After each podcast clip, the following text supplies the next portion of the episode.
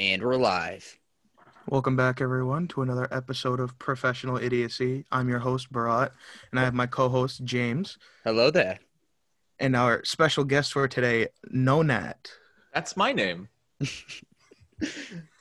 this is good. Well, uh, welcome to the podcast. Thank you. I'm really happy to be here, guys. I'm psyched. I think this is the first official podcast I've ever been a guest on.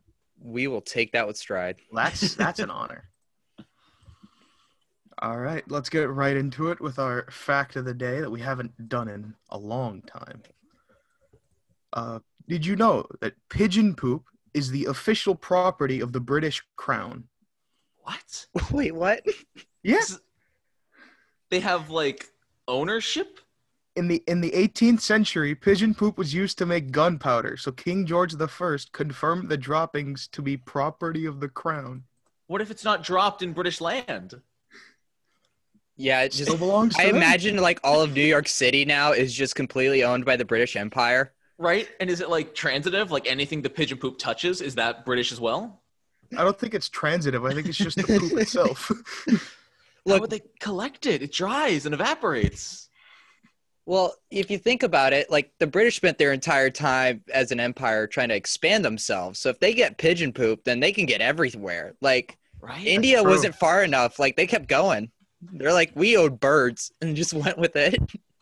Now, here's my question. Is this still a thing? Was this ever repealed at some point? Oh, no. It's it's never been repealed, what? To my knowledge. That is so crazy. That's absolutely insane.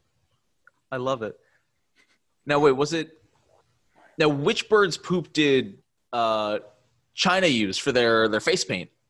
Uh, because if you're not aware, that's also... bird I poop. I didn't uh, know that. Like uh, back in the day, the uh, the bright white face paint that um, a lot of performers in Asian countries used was made of bird poop. Um, nightingale. Really? Specifically? Yeah, it was nightingale. Uh, I see that. Yeah. Huh, Am I missing right. out on like a whole bird poop culture? Like this is news. Oh, oh my word. The thing about nightingale though, nightingale droppings are lead based. They're le- it's lead-based makeup. That is not good. Their, their left poop their skin, is lead-based. Like, damaged. Where's the lead coming from? Somewhere. What, what are they eating? I have so many more questions than answers now. And I feel like that's what a good fact of the day should do. Well done, Bharat. Well done. Thank you. Thank you. All right. Now time to get into like the actual questions. So, uh... As a as a content creator, what's uh is there anything like special, you know, compared to other uh, occupations? So as a guy who worked uh, a few different jobs, I did uh, a donut shop, I did pizza delivery, and I did a movie theater one summer. Uh, it's definitely a lot more free. You know, you're your own boss, you make your own content, you make your own hours, yada yada yada, and with that freedom does come with its own set of stress. I find content creation, it's not like work where, you know, you might go to work or school. Honestly, it's a very similar feeling. You know, while you're there, you're stressed. You're there. You can't leave. You don't have a choice. But once it's over, it's over. For me, that one of the hardest things about content creation uh, is, you know, unless you're one of the huge bigwigs, your office is your house, which means... even when you're done with work, you don't get to leave work. So, you know, I'll work ten hours straight on my computer, and I'll be like, oh, I'm done. Time to play Diablo. And I'm still sitting in the same spot. So you never get to leave work, and work is always there. And there's this constant stress of, like, I could be doing work right now. I could be doing work. And it's, you know, you get out what you put in. So that leads to it, this constant sense of I haven't done enough. You know, you don't get to work forty hours and make forty hours of your paycheck. You know what I mean? Um, it's a lot of, I just worked forty hours. Was that enough? I don't know. Um, I could ramble onto that for that for hours, but yeah, we can keep I mean, things more specific if you want. Yeah, it's very completely understandable because like, Uh, it's just you're in your home the entire time. You can't, you know, leave home. You have eventually have to come back to the place you work anyways. Yeah, and honestly, uh, in the last, you know, the last six, seven months or whatever, Uh, it's yeah. been it's been rough because it's hard enough to get out right now, and so I don't leave my house nearly as often as I should to be healthy. Like, I probably only leave my house every other day, every three days to go like grocery shopping or something. So the stir crazy definitely steps in, and you start feeling kind of trapped with your work. Yeah, we kind of get that because, like, especially with school going more virtual and as mm. we go on, like for us, it's. Okay, I finished all eight hours of classes. All right, homework. And then, right? Yeah. Yeah, it just goes right into that, like, cycle loop of, like, all right, well, there's family work I need to do. There's, like, other stuff that we also have to do. So, like, we kind of get that, like, feeling of just, like, the house is now the office. Exactly. Yeah, especially because if you are having classes from home, then, yeah, it's the exact same thing. The second you finish, you don't get to go outside, get in the car, drive somewhere else, and have that time to get into that whole different headspace. It's so hard to, to switch your your brain on and off while you're sitting in the same spot. Oh yeah. For me, it's been a feeling, it's been more of a feeling of like being trapped in one place. Mm-hmm. Like Agreed. You're essentially trapped in one mindset because uh, after like when we had school in person, you would leave school and then you would have that bus ride home to transition into like other things. And it gives you that time to, like, you know, switch. But now you're just trapped in that mindset. Exactly. And the same thing applies to driving to and home from work. You know, you have that time, whatever, listen to some music, put on a podcast or on a bus, you know, talk to some friends. And, you know, when you leave school, you might talk about homework and school. But the, the longer the bus ride goes, the less about school it becomes and more about, oh, what are you doing this weekend? What are you doing? What are you playing lately? And, yeah, you just get that distance, which can help so much mentally. So how do you like kind of, because you're a YouTuber, which means it's a lot of extra hours on top of recording. It's the editing, it's the, you know, the publishing and making sure all that out. Is there like some sort of strategy you use to like decompress after like all that kind of work? Uh, my usual go-to is honestly just been video games. What's been nice is I've been able to sort of rekindle my love for video games, which I, I think we're going to talk about this later, but I did video game live streaming for two years as my job. And after two years, video games started to feel like work. And I kind of fell out of that love I had for them. I still enjoyed them. But after I switched from live streaming to YouTube, I really didn't play many video games for a good month or two. And then I finally started picking them back up. And they have been that escape I've needed. Yeah, just if I can't go anywhere, at least I can lose myself in a video game and forget where I am for a little bit. And that kind of replicates the, the the school bus away. Um, but other than that, yeah, uh, watching a show, hanging out with my girlfriend or something. But for the most part, even when I'm done working on Pathfinder stuff, I do keep looking at Pathfinder stuff. Yeah, I could definitely speak to that habit of just, all right, I'm, d- I'm working on this project. Oh, well, here's a Pathfinder thing. I, I'm distracted again. It's so easy to get lost, dude. There's so much to it. Character builds, theories, new content. You have no clue. Between like four games and like a gajillion players between each of them. Oh yeah.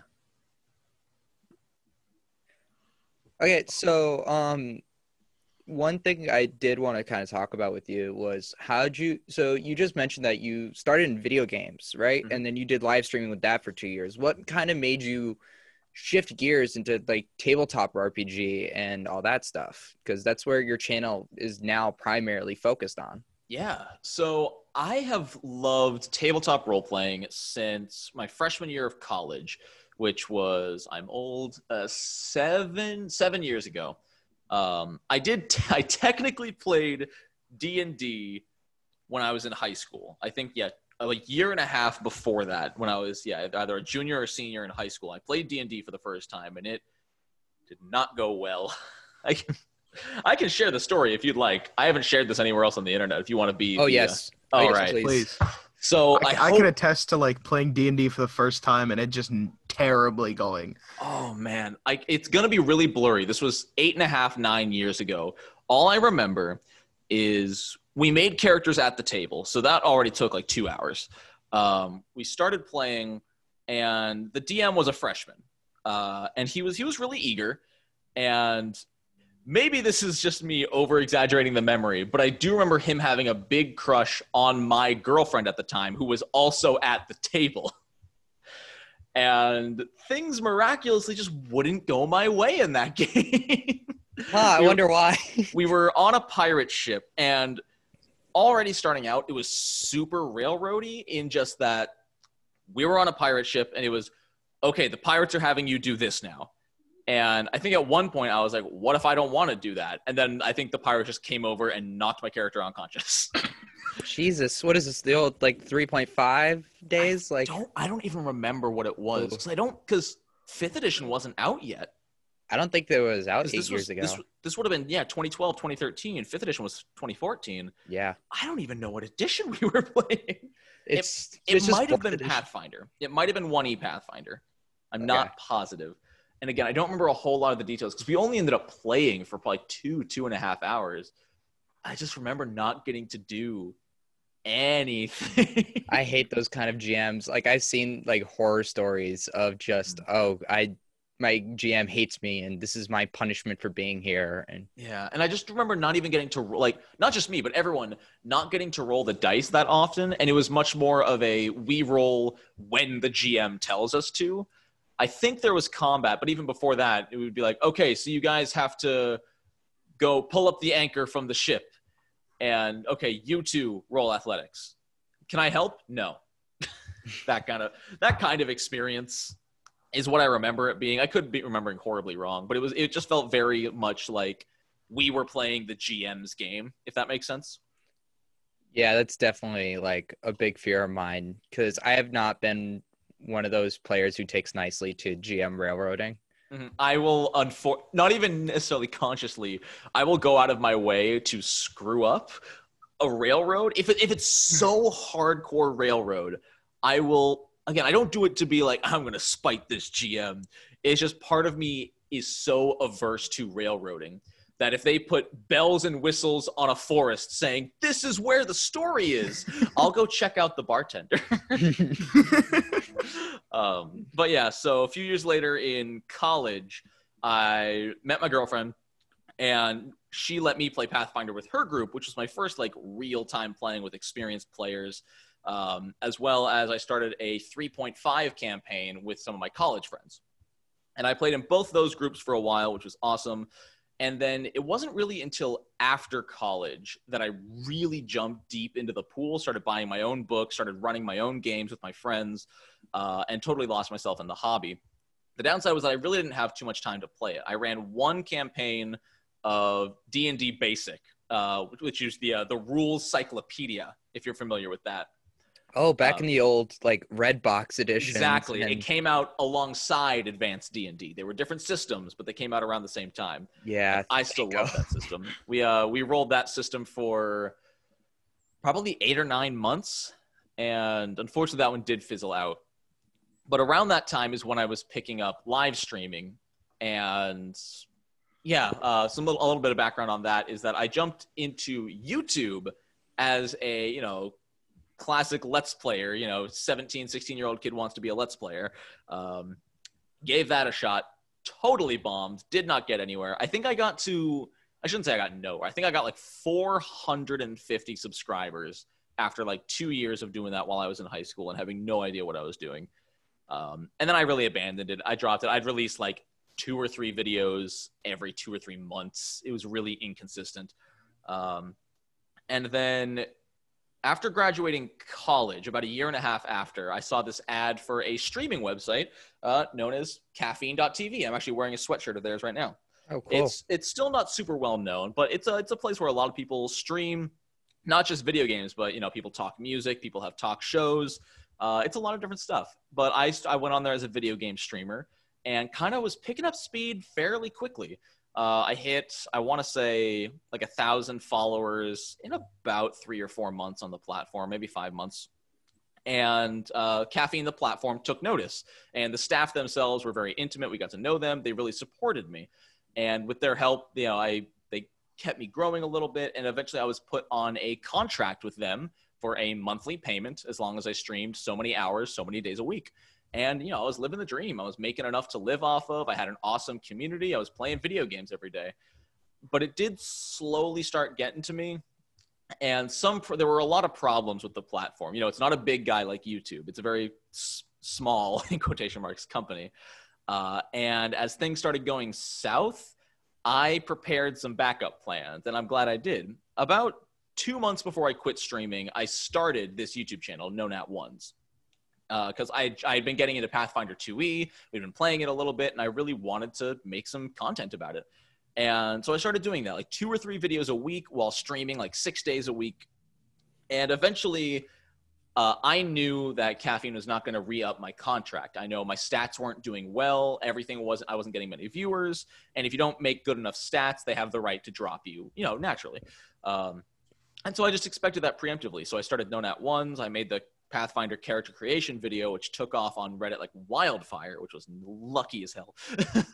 um, And from there, I, you know, they dropped me from the contract, and I was like, hey, I'm sorry, guys. I can't afford to stream and do YouTube. And I did what's honestly not the smartest thing, but I felt strongly enough that I could make it work. I took out a small business loan.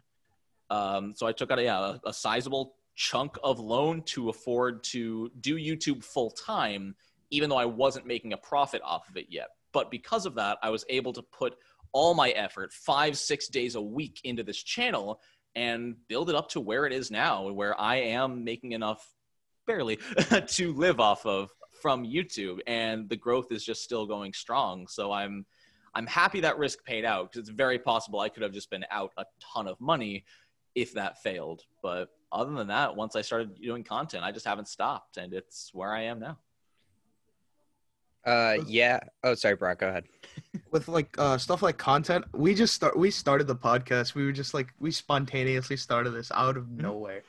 I think this is like a dumb tech stream we were going on. I can't remember what class, maybe my first block. So who, it was, we were in a class and then we were extremely bored. And so we just came up with the idea. Let's like, let's make a podcast. Why not? Yeah. We were like, who's will ever listen to this? And we were just like, we're going to get canceled twenty years down the line doing this. We're all like, yeah, we know, but we'll get to it. That's fine. Dude, you sometimes know. The spontaneous ideas are the best. They're the most fun, you know? I will tell this, you. This just, has been. I'm glad to hear it. Uh, I will tell you, no matter what happens, whether it goes nowhere or anywhere, don't delete it. Never delete it. Even if, like, you know, if you stop at eight episodes, keep it.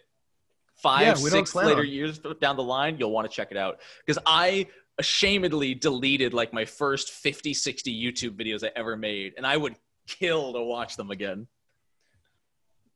So we started this like I think last month, and we're almost at two hundred plays already. That's looking awesome, the, dude. That's yeah. really rad. Yeah, looking at the stats right now, we started it like last month. Oh yeah, no, it's been like an absolute blast because like for us, it's like a mini break from school.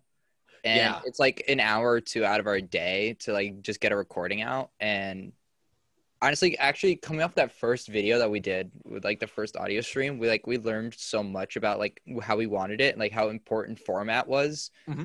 And, you know, I really think we've benefited ever since, like, we started going into a more, like, formatted, somewhat formatted. I say that very loosely because I'm just having, like, very. Almost, like, P T S D of, like, stuff I've said that's just gone off the roll, off the wall. I mean, that's the nature of podcasts. You know, tangents and yeah. rants will happen. But, no, that is one of the most important parts of content creation as a whole. No matter what you're doing, never stop learning.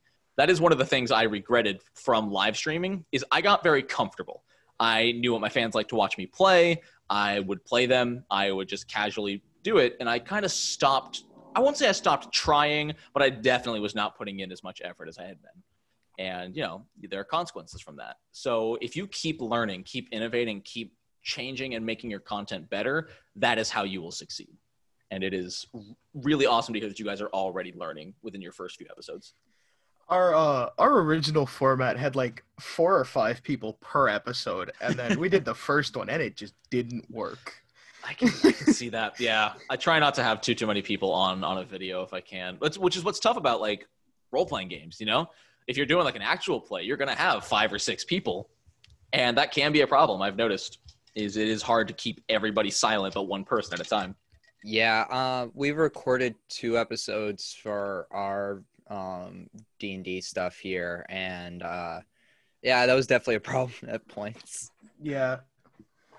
Uh, a, Sorry, go ahead. Oh, oh that's not go ahead. uh, no, I was gonna just cycle into another question. So if you're gonna say something, please go ahead. Uh, I was just gonna say I think what people can do for actual plays that make it more bearable and easy is they record, it's so much more work, but they record every single individual person on a separate audio track. So if there are people talking over each other, they can just mute one of them and just the important stuff gets through. But man, at that point, that's like, that's like twelve hours of editing an episode. Yeah. We've been thinking about like ways of doing that using a couple programs. It's just a yeah, lot of work. Uh, it's a lot. Cause yeah. Cause some of our guests only have access to like school laptops and you can't really record anything off of a school laptop. I feel that. Didn't stop me from trying when I was in high school though. Let me tell you about those Let's Plays I record on a MacBook e- emulator. Okay, so you mentioned before that your first ever video was on the Nonat one channel is, and I'm looking at it right now, is the Pathfinder second edition Character Creation Basics. Mm-hmm. And so you said that like blew up on Reddit and stuff, which... Yeah, I obviously was... looking at your statistics, it's it definitely did. It's it's still my most popular video. I'm not even proud of that one anymore. It's not a perfect video. I missed some things. There's a lot of other stuff I wish I had said. Uh, I'll probably remake it someday. Yeah, I was gonna actually ask you what have you what did you say that about from that first video moving forward? What have you like learned about YouTube or about the like content that your like fans obviously watch? So some of the most important things I've learned are metrics and a few things about them. First off is learn them, learn how to read them, and learn how to glean the important information from them. And two, I'm still working on this one, don't let them affect you mentally because it's really easy. Like uh, when the Summoner and Magus playtest came out and I covered those, those two videos shot to my top rated. And, you know, since then, um, Paizo hasn't released quite as much, you know, big stuff. You know, new classes are always going to be the biggest thing. And so the following month, especially because they didn't really announce much of anything that month, my metrics tanked in comparison. And so it's easy to say, oh, God, people don't like my content anymore. I'm screwed. But you need to look at it, analyze it, and rationalize it, saying people watched more because there was brand new stuff officially. And like I said, rationalize the ebbs and flows of your metrics, but also be able to analyze them for what they are, you know, figure out what works, figure out what doesn't work. Like one of the biggest hurdles for me to get over is I'm not a huge fan of selling myself out, you know, like and subscribe guys, but it works, you know, like the key is to take it and keep it entertaining. You know, I always try to do some kind of joke when I tell people to subscribe, not just don't forget to like. Oh my God, it. The God of YouTube ones always kill me. I need to bring back our God, the algorithm. I haven't done an hey. algorithm joke in way too long. You you guys heard it here first, huh? Like, subscribe, and share with your friends. Absolutely, share. It's, uh, what? It's professional idiocy. Is that yeah, it? yeah, that's yeah. us. Yeah, follow Professional idiocy, idiocy on Twitter and me, Nonat one s. I'm almost that's our soundbite. Steal it, rip it, go for it. Um, no, I think definitely after that, um, just going from your channel because I've obviously been watching you for quite some time. Like, I definitely after that Magus and Summoner video, I feel like your format kind of changed because you went from like, all right, here's basics level one. Now yes. It's like here's all feats, like, and well, it's been so helpful.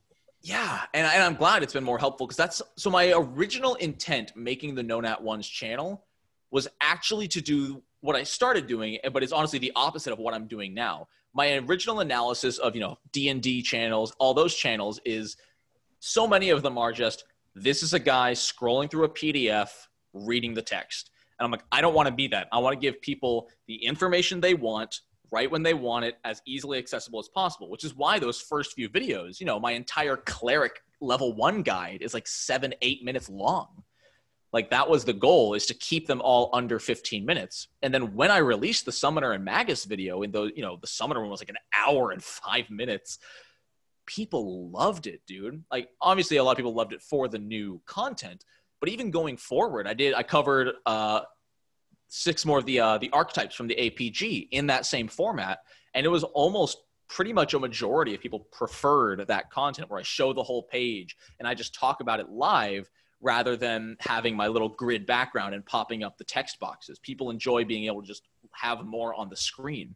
And along with that, just the long form content. I've learned a ton of people use it like a podcast. Like a ton of people don't even use my video for visual. They'll like load it up on their phone, put it next to them and start doing the dishes, which is crazy. But so yeah, for a lot of those people who use it for audio, long form content is just better for them. Is it bad that I've done that? Yeah, no, that's totally fine. Cause I do the same thing. I don't do it with uh, R P G videos because honestly, I don't consume a whole lot of R P G content on YouTube. Because once you do, at least for me, once I do it for a job, I like to leave it at the job and, you know, enjoy other things. But yeah, I'll load up like a Let's Play or something, and even if I'm not watching the gameplay, I'll yeah I'll set it there and start doing the dishes. Um, but yeah, and that was just part of it, of watching my metrics, learning from my metrics, and you know, long form content just did better. And, yeah. Yeah. And I think there's something to be said also about change, whether it be good or bad. YouTube both loves and hates change. You need to keep it the same, but change it somehow. And it usually rewards that. You know, it starts recommending it to different people. You know, all of a sudden, all of my videos were getting recommended to people who YouTube thinks would like longer form content. That's a whole new branch of audience I can bring in. And that's the hardest part. Like even something that you don't think would be drastic, like a Pathfinder two E channel doing a Pathfinder two E actual play, those videos did sadly really bad. That's why we've actually, for now, put the series on a hiatus, because the metrics were just not doing well. My average videos would get, you know, fifteen to twenty-five hundred views in a week. Those were lucky to scrape six, seven hundred. So It's it's tough because also, you know, sometimes reading the metrics means you need to make hard choices on what to cut and what to keep doing. But if you don't pay attention to the metrics, you will fall behind. Yeah. Yeah, I I totally like see that like point of view, because like your channel has done like a number of like really good things, and then, you know, like I'm looking at it like right now, and you're right, like consistently those views aren't as strong, which is kind of unfortunate because, you know, I've always been in big support of like Let's Plays, and yeah. I don't know. I feel like though the, your main part of your channel is still very consistently strong with, which I'm happy about. Yeah. yeah. People seem to love, you know, my deep dives and stuff. What I'm interested in is probably about two or three months down the line, when I've done all the ancestries, when I've done all the classes, I'm going to have a couple choices to make, honestly. I'm either going to need to start reinventing or coming up with interesting Pathfinder concepts to talk about, or start branching out, which could be difficult because YouTube hates change. I did a video on D and D in the past, and because it wasn't Pathfinder, YouTube just said, no one wants to see this. it's, it's brutal. The algorithm, for all I praise it, is a terrifying deity. Oh, yeah. So... Yeah. Uh, let's uh, like um uh what is it? We were like we had five episodes up on YouTube, and then one of them was copyright striked, so we had to take all of them down. What? All of them? Yeah, all of them yeah. because of our they intro all had music. This, like oh, they all had no. the same intro, so we had to replace every single one. Yikes. Yeah, no, that's when you gotta learn usually the hard way is what it to and not to use. I highly recommend something like Ben Sound for royalty-free music. It's always yeah. your best bet. I've just I've been I've just been using the uh, the most funny cop out, and I've just been using YouTube's audio library. Right. I mean, that works. You know, it's yeah. there. It's free to use. You might as well. Yeah, it's good enough. Okay, so as a content creator, you've obviously had the chance to work with some like pretty cool people. Like, I I mean, my favorite like collab of yours by far is the Jeopardy episode. I want to do that again so bad. That was so I much was, fun to run, dude. You have no idea, like, because I was trying to do chores and stuff, and I have this going on in the background. Like, I'm following along, and, like, here's, like, two Pathfinder people that I watch constantly. I'm like, oh, these guys are, like, hardcore. Like, they know their stuff, and I'm watching this. I'm like, how'd they get that wrong? Wait, no, they got that one right. And then I was like, I'm playing along in my head. I'm like, oh, my God. I didn't know that. Or yo, it's it's so it's so hard when you're right there on the spot. Even if you know it, you might not be able to think of it. Like, and it's tough. I mean, that, and just because we are good at talking about the rules doesn't mean we know all the rules. Yeah. Uh, uh, as as a G M, I've always prided myself more on my ability to quickly look something up rather than know it off the top of my head. I have such a pattern. I'm, I'm a really fast typist. I average about one hundred five words per minute. Um, and so, yeah, it usually, because I'm usually playing online, my ability to just Alt-Tab, Control-T, type in whatever, hit Enter, and click the first link, I can do it fast enough that usually it doesn't even interrupt gameplay, because I can usually see the, the question coming. So that's one of my best skills as a G M. Oh, no, I was just going to say, like, that was really, like, a really interesting, like, video to watch, just at least to play along with. Uh, but so when you did that, what was it like, you know, reaching out to Krug and um, Basic Honestly, for Gamers? It's not unlike your reaction when we talked about you reaching out to me. Like, you, you'd think, you know, oh, they're they're all established creators. They must all be cool with each other. No, that that nervousness of like, hey, you want to play a game? It never goes away, dude. Like, regardless of size. Like, the second Basics responded to me. Basics I've actually been in contact with since probably like two weeks into my channel, maybe three weeks. Uh, I would reference his video. Uh, that's right. The first time I ever messaged him, because my first few, you can still see my character creation is named Basics. I was naming like all of my videos, like the basics of blank. And then like three weeks in, I realized, oh no, that's the exact same naming structure as Basics for Gamers videos. So I actually changed the titles of all of my videos um, to Beginner's Guide instead of the Basics of. And I actually messaged Basics being like, hey, I just wanted to let you know I didn't mean to steal your video titles. I was like, oh God, he's going to think I'm trying to steal his views. um, but no, after that, he was a totally chill guy. Uh, we haven't gotten to talk quite as much as I'd like to. I still want to play in a game with him at some point. Um, but no, getting him and Krug on for... Um, or Call Knowledge was a ton of fun. Krug was uh, super nice in person, super fun to talk to. Um, and yeah, just DMing them on Twitter being like, hey, do you do you want to play in this game I'm making? It's, it's really nerve-wracking.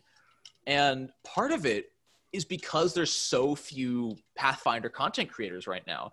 Part of it feels like, oh no, if this person doesn't like me or this person doesn't want to work with me, I don't have a whole lot of other options. Like I said, there's still a few I want to contact, like... Um, Uh, Collective Arcana, I really want to work with at some point, because they also do Pathfinder two e content. Um, but yeah, like it's it's tough because, you know, there is no taking twenty, there is no X P to level three for Pathfinder yet. Yeah, I can definitely speak to how that's kind of annoying, like being a Pathfinder player and then just seeing like little to nothing. Like, I mean, obviously there's big channels out there, you know, like like you are and uh, the Basics and uh Game Gorgon, but you know what, like there isn't quite as big of a cult following as there is for like five e stuff. Mm-hmm. uh but no I remember we were talking about like pulling guests and like who we're DMing and stuff. I'm like, this guy is like really cool and I think we will really like him to be on the channel. And their guys was like, yeah, just D M him, it's not that hard. I'm like, dude, you have no idea. Dude, I know, but it really is that simple. And it's like, I- I don't, dude, like, I, I am in the exact same mindset as, as you are. I'm like, just D M him. What do you mean? Yeah. I can, I can attest to that, because, uh, like, back when we started it initially, I was, like, four episodes in, and I contacted, like, a bunch of the people that I watched, and you're still nervous, even if you just, like, even if you have the mindset of just do it. It's just a message. You're right? Still really nervous. Yeah. What's the worst they can do? They can say no. And chances are, unless they're a jerk, they're not going to be like, no, why would I work with you? Yeah, exactly. Like, the worst thing you'll get is either nothing or a sorry, I don't have time. Yeah, uh, I remember just like I wrote out this long paragraph in your D M, and I'm like, oh God, I should probably contact like our like the people who like kind of run our like media, I guess. I don't know, just like a friend of ours. Um, and I just like contacted her like, hey, do you think this is a little too wordy? Do you think he'll like not like this? And she's like, just change this one line, and you'll be okay. I send this off, and I'm like, oh shoot, okay, hold on, I might not like this. It might this be is the worst much. Thing ever written by mankind. I'm like, I'm like, I might have said I'm a fan a little too much. And then um, and then I was going through Twitter, and then I just see your tweet. All right, sorry, been a long week. I was on hiatus. I'm gonna check D Ms. Dude, dude I felt like, so bad how long I made you wait, because I it was saw like a day. That. It was well, yeah, but the thing is, I saw that message at eleven thirty at night after waking up from my sedatives on my dental operation. Oh my God. so, so I was sorry. like still like half out of it. No, no, you should have seen my oh face. I'm, I'm reading it and I'm just like, this is so sweet. Yes. But I'm too tired to respond right now. no, no, I just like, remember like in school, I opened Twitter to check like, all right, maybe he's seen it. Like at least it'll like tell me if it's on red, which it doesn't do. Or like maybe he's seen it. And then I just see this like, like this little thing, hi there, I'm sorry for not responding, I'd love to do it. And then just me like, oh my God, just like slamming keys. And then I'm just, I just like go into their group, our group chat. I'm like, take a screenshot, no one will ever believe me. And I'm just like in the chat, like freaking out for like a solid hour. Dude, I literally, I see so much of myself in you. And even though, you know, I'm only like seven, eight years older than you, whatever. I, I, do the same thing. You know, when I was, especially when I was first starting out and, you know, someone like Basics agrees to do something with me, I do the same thing. I take a screenshot, I send it to my friends and I'm like, dude, look at this. You almost yeah. don't like believe it at first. You're like, is this like a prank? Like, is this him? I... Are they messing with me? Is, is this him? Wrong guy? Who did I get here? Is this Faker? Oh yeah. Is this a bot response? Is this what everybody gets? Yeah, that was what I was definitely worried about, was just initially like, no, you guys are a little too small for us. And, you know, I was like, I was really hoping you guys, you always seem like really like this really cool dude when I'm watching your content. I'm like, look, the worst he'll say is howdy. No, thank you. And then just leave me on howdy. Howdy. No. That would be like the worst slash best text message I've ever received. The worst, the worst that's happened to me contacting people is, uh, so I had a guy, we set up a date to, we set up a date to record. Oh no. And then I asked him, he's like, hey, we still good for Saturday? Nothing. No response. We have response. Not heard he from him. He ghosted you? Ghosted. Yeah, he straight up ghosted us. Oh, and we haven't no. heard it since. We won't say his name, but like, that's fair, we're still but... waiting on your G M, bro. Oh my word. That's painful. Yeah, no, that that's that is a nightmare I have. Like, I laid down to like rest because I just finished running my my D and D uh, campaign for my patrons at four, and so you know I made dinner, ate way too much pizza, and I'm like, I'm gonna lay down, just watch some YouTube and relax before my before the podcast. And I lay down, and my eyes are starting to droop, and I'm like, nope, no. So I like set like three alarms because my fear is like oversleeping or forgetting or something and unintentionally ghosting someone like that. Um, when I had my, God, when I interviewed W A S D twenty on my channel a few months ago, uh, the night that we were going to record together, I had gotten a group of like eight friends together to play Among Us. And it was like nine forty-five. And I'm just like alt tabbing and I check my Facebook and I have a message from him from thirty minutes ago being like, we still on for tonight? And I look at the clock and it's ten minutes until we're supposed to go. And I'm like, yep, yeah, we're good. I'll be there. Cool. Guys, I got to go. Yeah, that video did not come off of that way at all. I'm glad. I'm really glad those, those, that theater, de- well, not quite degree, but that theater training coming through. Almost, yeah. almost ten minutes before we started, I was half asleep. That's fair. I was panicking making dinner. James, I'm like chicken James messages me. He's like, he's like, hey, hey, hey, man, hey, man, hey, uh, hey, oi, mate, you still up? And I'm like, oh, forgot we had this. Sprint over to my desk, set everything up in like ten seconds, and we're good to go. Yeah. If I'm you're not... like me, that'll happen. You'll do it thirty minutes ahead of time. You'll get everything set up as fast as you can, and then you'll still have twenty-five minutes to go, and you just sit there in a stressful ball until it goes. Dude, that was literally me making dinner right before this happened. And I'm just like, so I set this like at my regular setup because I was like, oh, I'll have like a cool bath Pathfinder backdrop. You know, I'm like, like the, I'm not recording my room. And then it was just like, I set this all up and I'm just like, oh, wait, hold on. Now I have to like actually take time and, you know, wait this out. And for me, it's like a ball of anxiety, just waiting mm-hmm. until like seeing, all right, it's almost six o'clock. It's almost six o'clock. And yeah, it's like, no, that's how it is and was for me. And whenever I would stream, five minutes before the stream, I would be like, I can't do this. This is going to be the worst stream in the world. I don't want to hit go live. The second I go live though, it, it all goes away. You know, all, the, all that stress, all that anxiety goes away because you're just in the moment, you know? Like, yeah. I mean, even I was stressing a little bit before this. I'm like, what if... What if they don't like me? What if I'm a bad guest? What if what if I'm boring? Oh God, no. We've only had we've only had one bad guest. We don't mention that episode. Um, oh no. So wait, hold on. So your most recent like video, not most recent because you just did humans, but the Drunk Pathfinder reviews, YouTuber reviews Tasha's Cauldron. Is that your like your first time doing a big stream bef- since your video game days, or? So I didn't save the live stream, but I did. No, okay, it's on YouTube. No, no, not that, not that oh, one. The okay. Drunk one, yes. Uh, oh, it is unlisted. I never relisted that one. So for one thousand subscribers back in August, I rolled a D twenty one thousand times on stream, which took two hours. And that was, that was really fun. So that was technically my first official stream.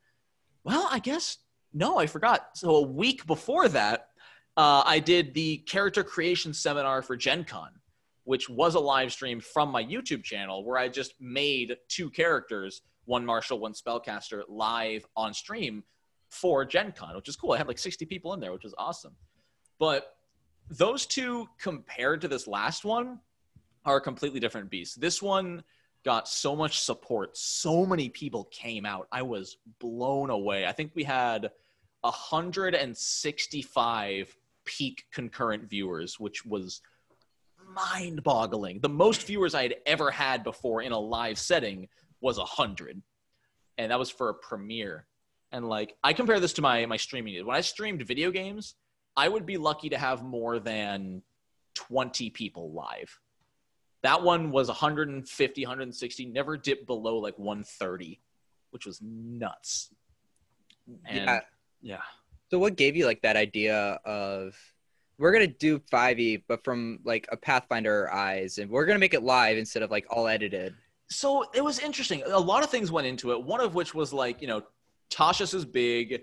Obviously, you know, as a creator, how can I capitalize on this without doing the same thing as everybody else? You know, everybody's doing the, my live reactions to Tasha's. So I'm like, well, I could do it drunk. That would be fun. Drink responsibly. I think um, we're all a little too young for that one. None yet. of us can drink. Exactly. Um, but the the big one I thought was, what if I specifically tailor it as looking at it from a Pathfinder perspective? You know, that gives this review a different energy than the others. You know, if every, all the other ones are, you know, these, these five e G Ms who know five e inside and out reviewing this. Whereas I was reviewing it, you know, with, with my Pathfinder lens. So a lot of my Pathfinder viewers who might not be as interested in five e, but have probably still been hearing about Tasha's all over the place, came to join.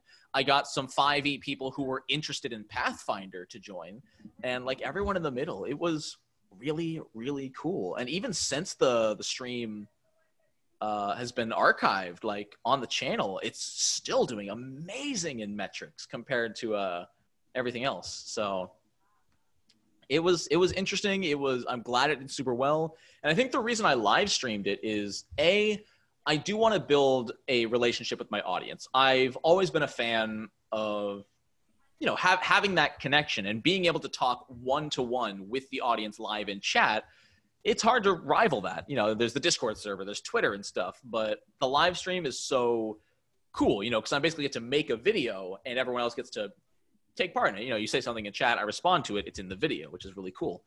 Um, and so I just figured such an outrageous, weird, different idea might be better fit as a stream than a video.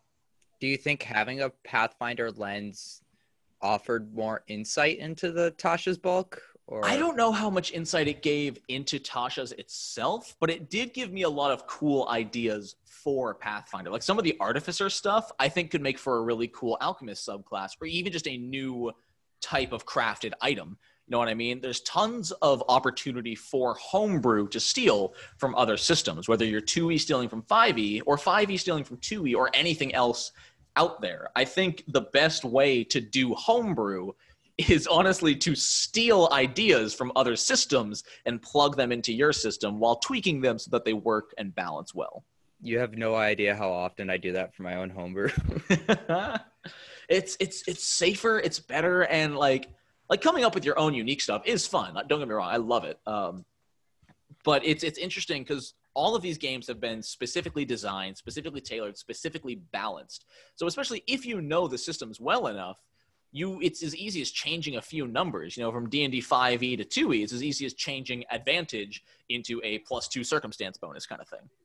So there's a lot of stuff you can steal and reflavor pretty easily. And uh, one of my favorite quotes from history. I don't remember who said it, but I almost swear by it, is that good artists borrow, great artists steal. That is such a good quote. Yeah. I might steal that one. It's it's a good one, you know? Like, it's it's way easier to... I mean, it sounds so scummy, but it's really how the world works. You know, nothing's original anymore, whether you intend to be copying or not. But taking something, reflavoring it, and changing it into your own is a great way to make new stuff. And especially for something like a role-playing game where you're just homebrewing it for your table, like, I think it's perfect.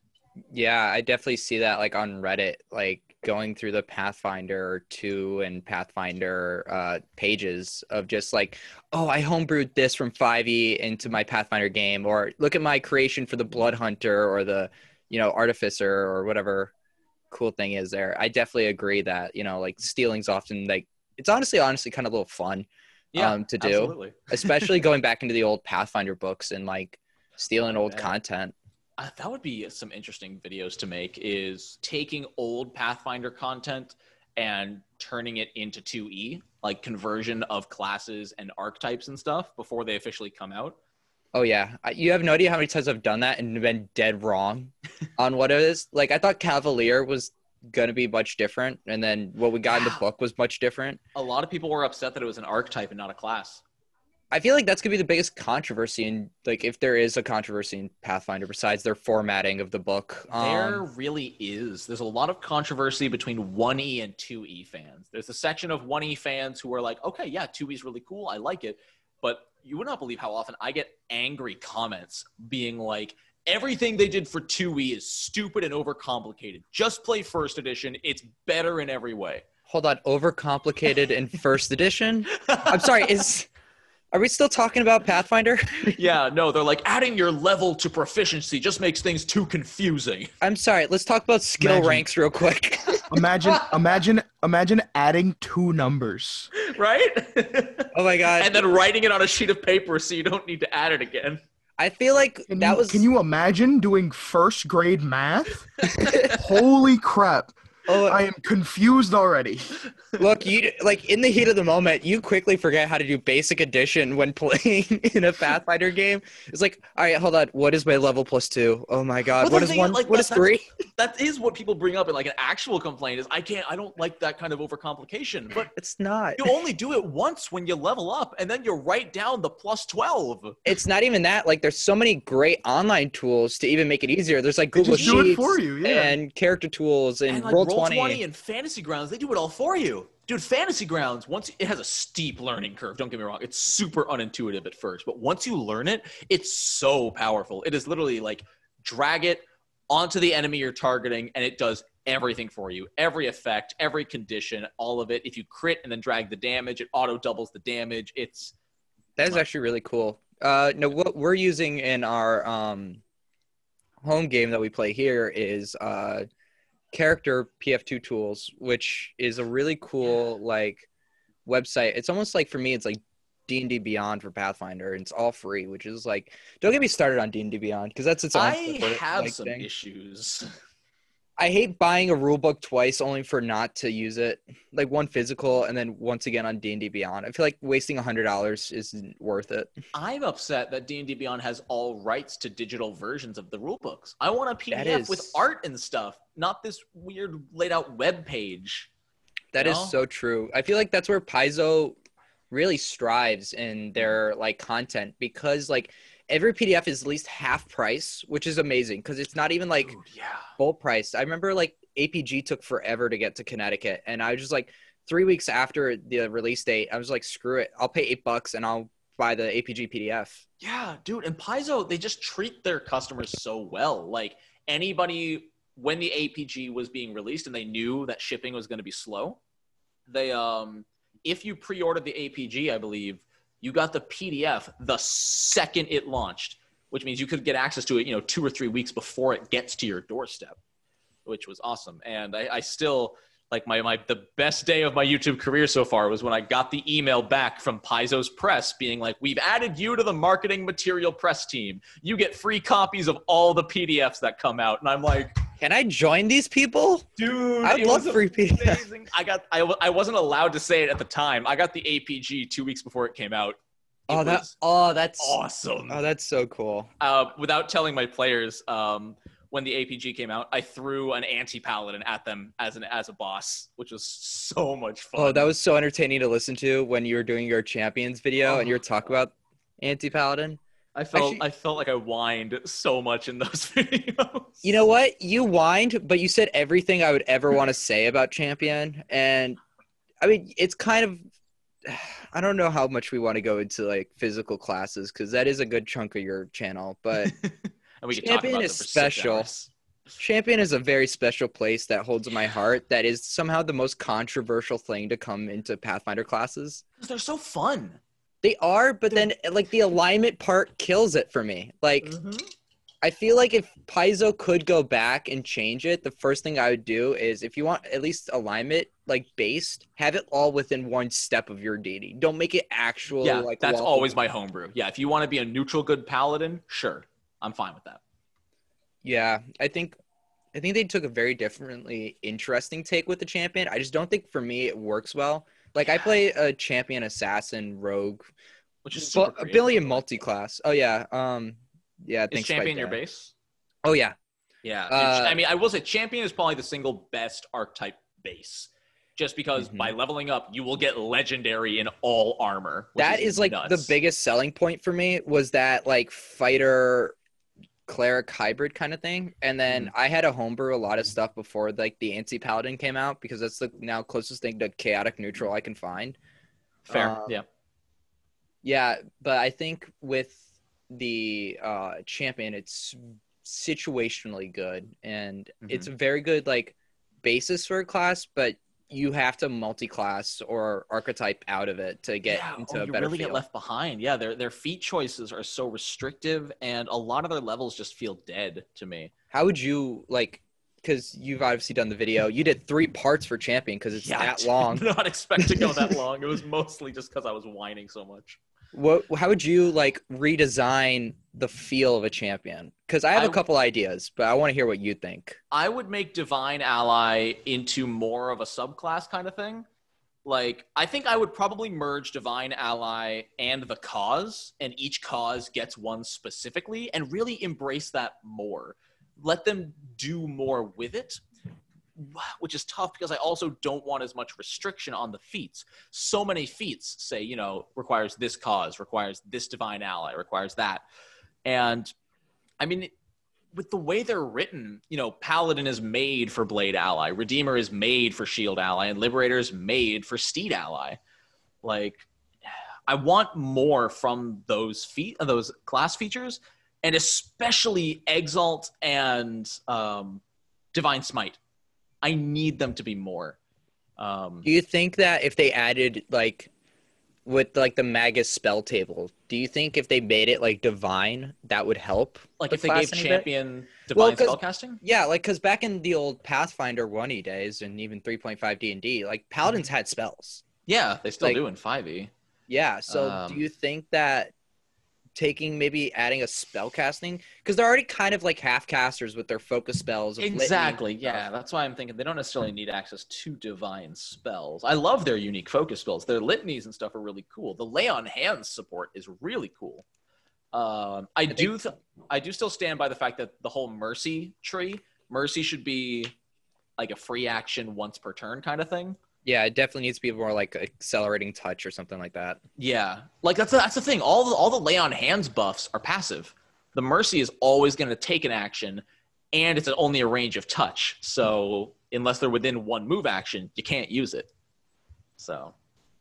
Yeah, um, but, I can definitely agree with you on that. I think that if they took a more general approach and weren't so like so specific, I feel like Champion would be like either the most powerful or like the most just well written class if they just like if they kind of left alignment out of it and was like, all right, this is your cause, like this is what you fight for, but leave the fighting for generalized. I feel like that's where they could kind of stride with the class. I think they should have do- divin dived dived uh dove Dove? Dove? I don't know. Just go with I think, it. I, I think it might be Dove. Uh, I think they should have gone a bit more with the deity. the deity honestly does not do much for the champion. There's deity's domain and advanced deity's domain. And aside from like your alignment, what does the deity do for the champion?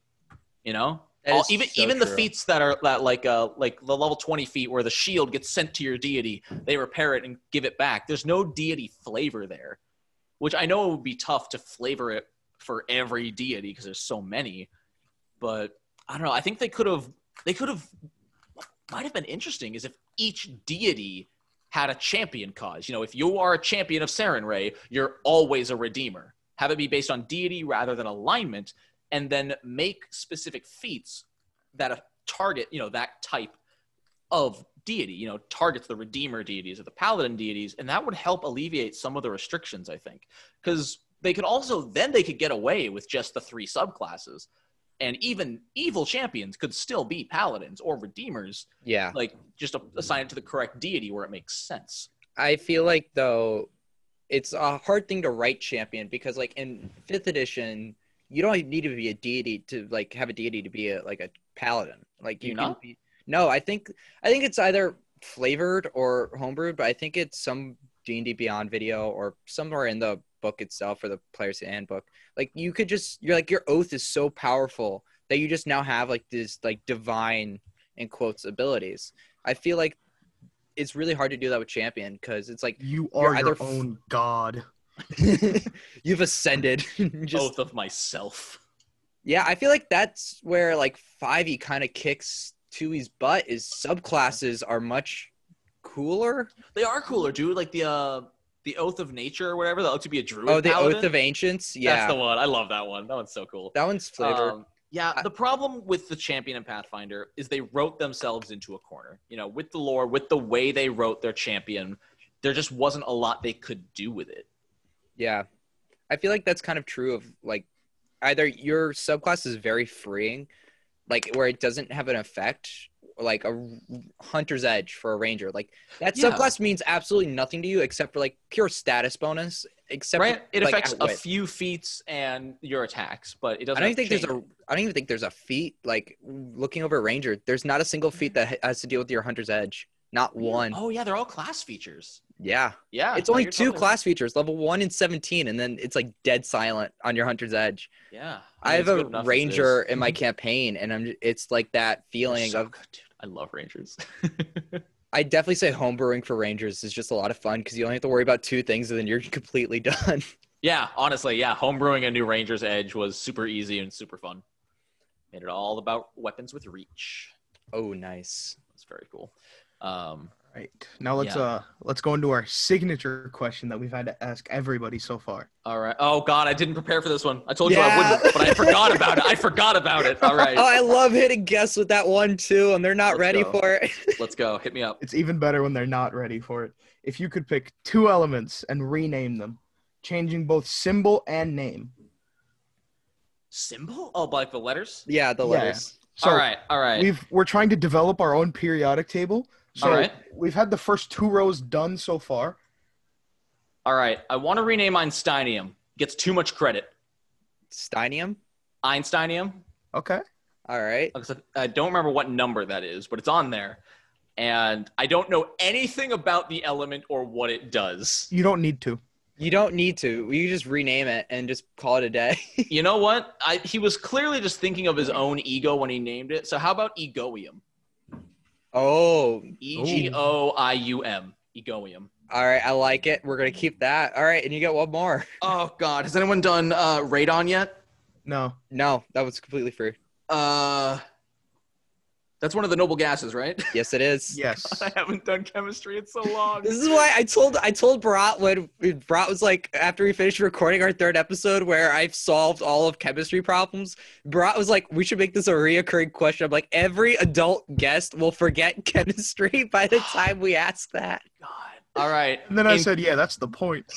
In complete contradiction to removing Einstein's name, I'm going to name this one Nonon. All right. Uh, all right. All right. So you, Radon is now Nonon. I mm-hmm. love it. I took Einstein's name off the table and put mine in place. That is the most badass move. It's just like, that's called a power move. The business, we call this a pro gamer. Oh yeah, I love it. If you uh, if you need some other examples of what people have named elements, please. Like, potassium has been renamed to uh, banana B S. Split. Oh, I never gave them. I never gave them letters. You want to? Yeah, let's uh, do letters. You can change them. Yeah. I think Nonam would just be N N. Nice. Yeah. Mm. uh, and the egoium. Probably E. Uh, oh, not still Einsteinium. uh, I guess is E G already on the table? Uh, I don't see a single E G on here, so you're probably Let's do E G. Good old egg. Egg. Yeah, we've had some ob- ridiculous ones. I personally have claimed a couple, more than one, oh. by accident. James has claimed three entirely Four. a non-existent elements.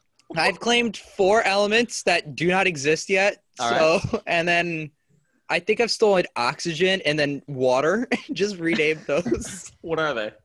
Uh, okay, so I didn't think I was going to swear in front of you, but just fuck it at this point. Uh, I renamed oxygen the shit you breathe in. All one all right. word. Uh, okay, all right. Like water it. is now known as the bland shit. Um, the... Okay. Element one nineteen is because I I think I completely forgot how chemistry worked when that question was first asked to me.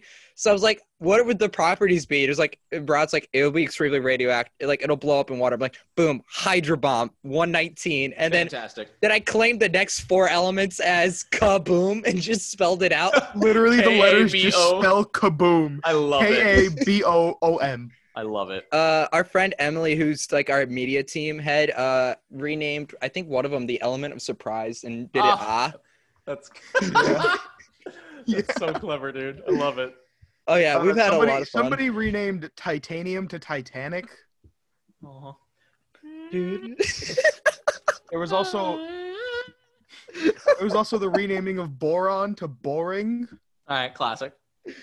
Oh yeah, no, we absolutely love I love that question. That's a fun one. I really like that question. The it hard part's gonna be the last person when there's only two left. All right, the entire fate is now on you.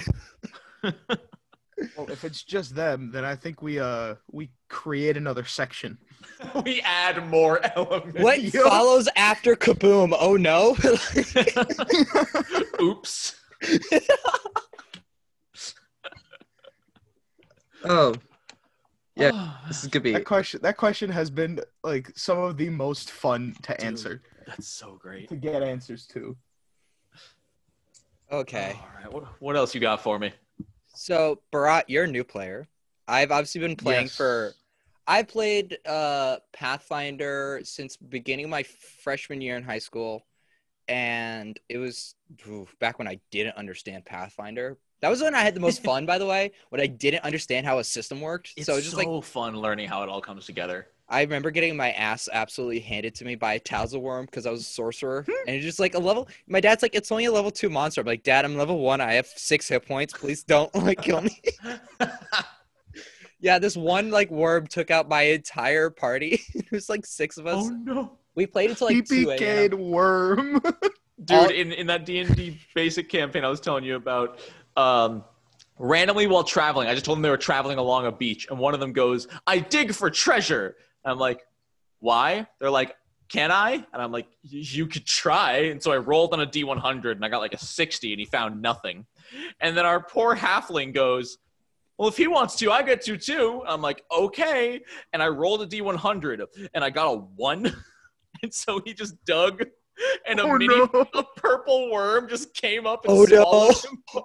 It was like a mini one. It wasn't like the, the giant tunnel boring oh, one. My God. Oh, my God. Yeah, so the whole combat, he was fighting it from the inside. That's like that Drax it. moment from Guardians two, where he's like, I could beat the beast from inside.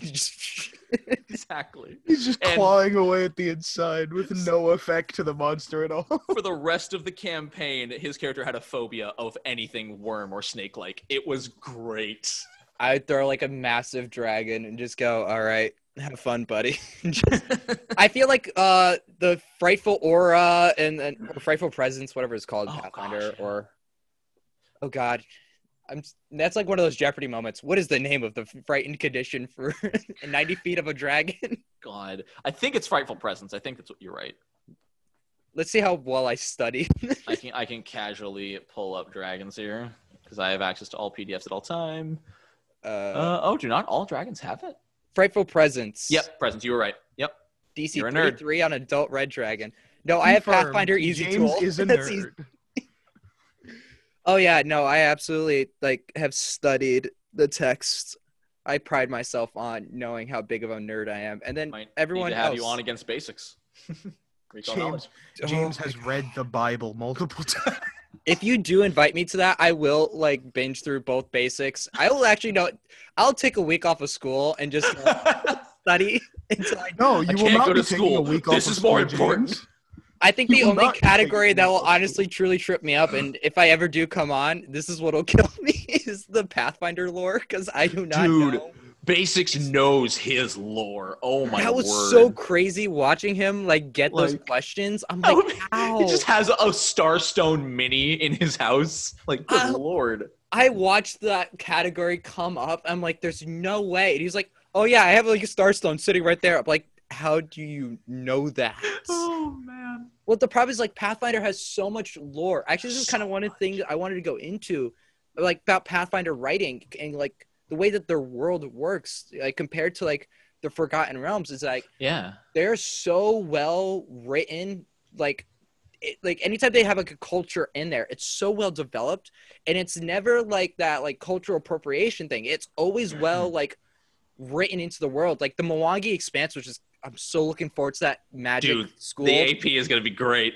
I am. You have no idea how much I want to delay our um, our roll for idiocy game just so I could do that specific one. I'm like, I can't wait till June though. Um, yeah, I think like the Mwangi Expanse is really well written and some of that other stuff. And I don't think like I think that's why kind of where people are getting fed up with wizards is like that like borderline.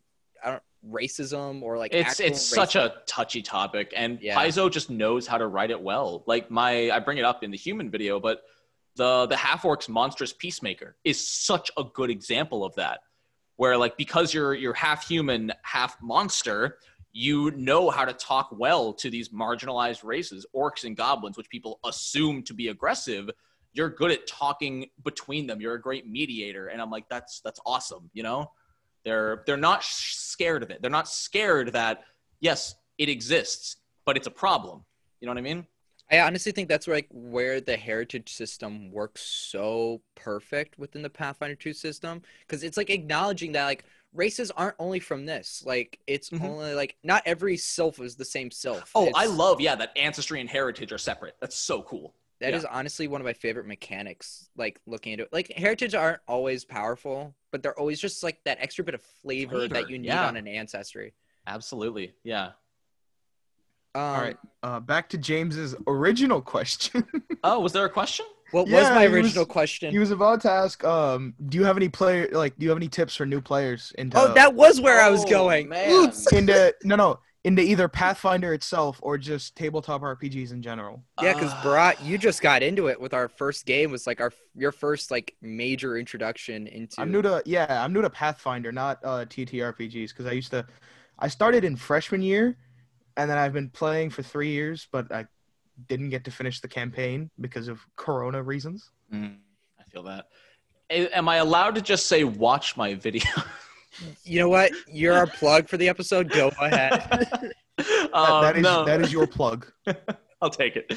Uh, no, for a new player, the most important thing I can ever give them is don't overthink it.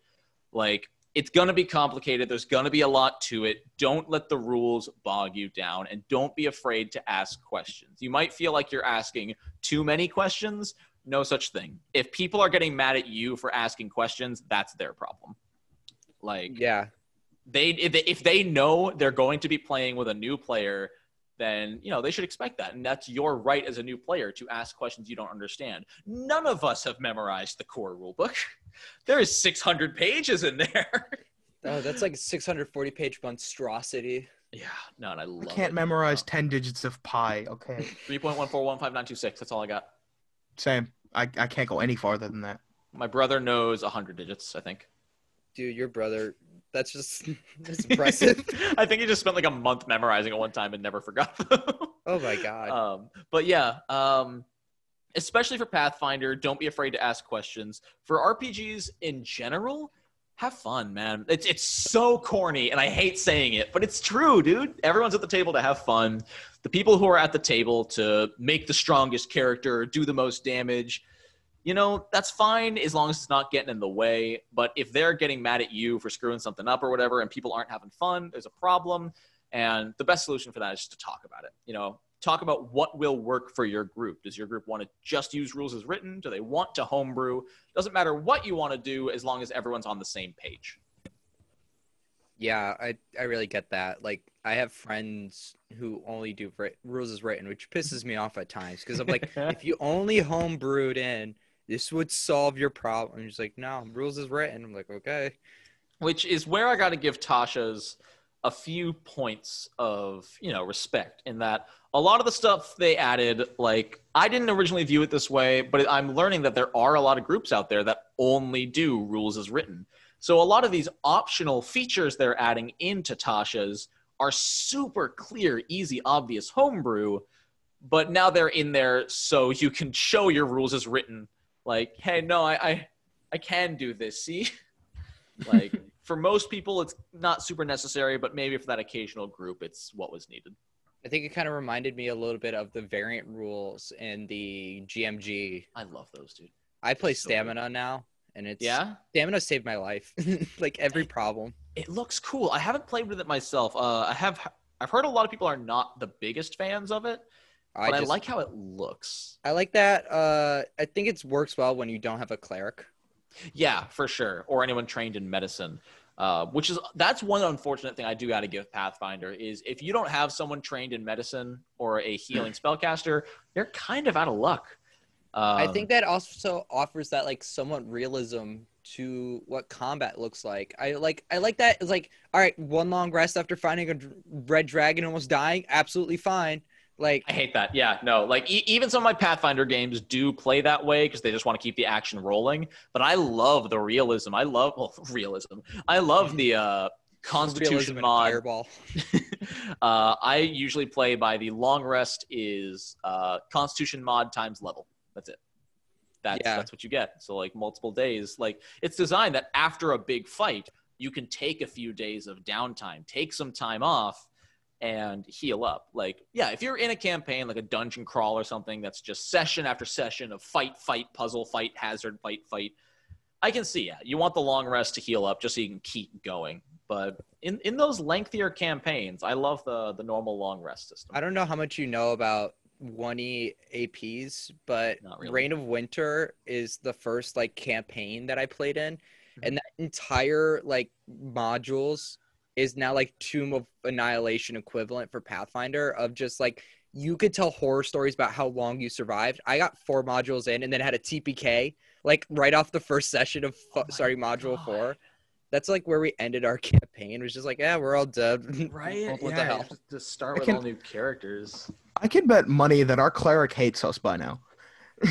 Honestly, with, with all the crap that we've done, our cleric hates us. Okay, so Nonat, for context, uh, I have a really bad condition called rolling high against players. Uh, uh, I feel that. I, he, has, I, he has loaded dice. It sucks. I suffer from that, or I suffer from rolling garbage. I specifically roll garbage in boss fights. Really? So my, my random little chump enemies will almost T P K, and then my big, specifically custom-made boss will only roll one through five. Yeah. Sucks. Just, we almost just we almost yeah. we almost got T P K'd by goblins. Yeah, I hate this game. In... Well, to be fair, I misjudged slightly uh, your encounter size because one of your players left. I feel like ooh, that'll do it. I've, I bal it was balanced until there was like eight goblins versus three of you, and then it was like Mikkel couldn't roll to, to hit like three on my own. Yeah, uh, so Barat plays like a swashbuckler. Mm-hmm. Who never uses panache apparently, which is like shush, shush. I've just forgotten about it. Okay, I've just forgotten about it. Oh yeah, so no, it's really fun as like the G M to just like figure out like what does and does not work at a party. Mm-hmm. And it's it's just so hard too though, because even if you're slightly off balance and roll too well, you could kill. But like I, I overtuned this earlier today. I overtuned a monster. I made it way stronger than it should have been. It had resistance to damage. I gave it double its normal hit points and upped its damage and gave it new spells and abilities. And it missed every single attack. Oh. It had a plus fifteen to hit against our level three party. And it missed every attack. It should attack. be like an auto hit, like at that yeah. point. What? No, if it rolled like a seven or higher, it would have hit like any of the party members. And I missed every attack. Oh my, oh my god. god. Who was it? It was you, Barat, actually. Okay, so they all leveled up to three. And Barat is like over here bragging, like, oh yeah, I got like a plus ten to hit now. Like, my armor class is almost twenty. And I'm like, I sent him a picture of a level five, mo- I think it was like a polar bear. I sent him off a picture of like the plus five modifier, like plus fifteen oh. modifier. Like, yeah, keep talking. I got like these yeah. guys for days. Oh man, it's great, dude. Like, I mean, that's that's one of the most fun parts of Champions is being able to oh. bulk up that A C. Um, I think same with monks. Ooh, our actually, monk, our about... monk could not hit for shit. It was hilarious. You want to talk about something funny with not, monk? He could not hit for that whole encounter. He got unconscious. That's my favorite part is that he wrote the characters like, I'm this badass. And oh I'm yeah, this guy. No, you're not. And then, uh, and then, like, I think three turns later, I went unconscious. That was but from then, some very unlucky then, hits. Brilliant luck of fate. Rolled a nat twenty, back up with one health. Oh, and then ended the tough. encounter. Nice. Yeah. And yeah. the the boss fight against that uh, necrotic guy was even even closer. I love oh, yeah. those fights, dude. They're so, so satisfying when they finish. That's how, like, you tell a good story. It's just make... Right? My, honestly, G M philosophy is beat the shit out of the players until, like, they have a fun time. Yes. They don't yeah. like... They find, like, oh, easy combat boring. Like, all right. Exactly. Easy. I found that out the hard way. Like, I I play Iron Gods, which is, like, a kind of like a Delgen Dovey campaign. There's a lot of mini-encounters. So I scrapped half the mini-encounters. Just, like... It's going to be big fights the entire time. Have fun. Because yeah, they're more fun. You know, in a video game, it's fine to run into a thousand little goblins because it just, you know, it feels good to, you know, press the buttons and perform the combos. But in D and D, you really need those multiple cinematic moments. You can only decapitate a goblin so many times before it gets boring. I was yeah. I was terrified for my life. I've made it. I have done it. No, but this, the dumbest part about that whole encounter is the amount of damage we did, and then one of the P Cs just did Grim ta- uh, Grim Tentacle and healed him up entirely, and it was yeah, so bad. So anything with... Okay, so you know, I threw a plague zombie and a giant skeleton at them at okay. level one, and right. I was like, this is going to be a fun counter. They're, they're obviously going to survive because it's a story. Uh, I knew because we have to actually like keep recording after it, and I'm like, all right, I'll throw a plague zombie beefed up and a giant skeleton. So plague zombies have negative healing damage, like heal on negative, uh, uh-huh. which like vampires and some other yeah. things have. And then my friend who hasn't played Pathfinder in like a year or so was like, I cast Grim Tendrils. I'm like, okay. Is that negative damage? That's negative damage. Oh no. Dude, dude. Healed my boss. Healed up, healed up everything we I, did. I can't even make fun of that because in my session today with my big boss, um, he was he was surrounded. He he was a vampire, a full-on vampire, surrounded by the player characters. Um, and I'm like, all right, this is going to be good. And I cast... Uh, crap, what was it? Uh, the something decay. Uh, oh, uh, ooh. What's the spell? It's the primal spell. Uh, I why will... I corrosion? Nope. I should have had this prepared. I am apologizing. Don't be. This is me freaking out too for not knowing. uh, I am the only calm one. Yeah, it's true.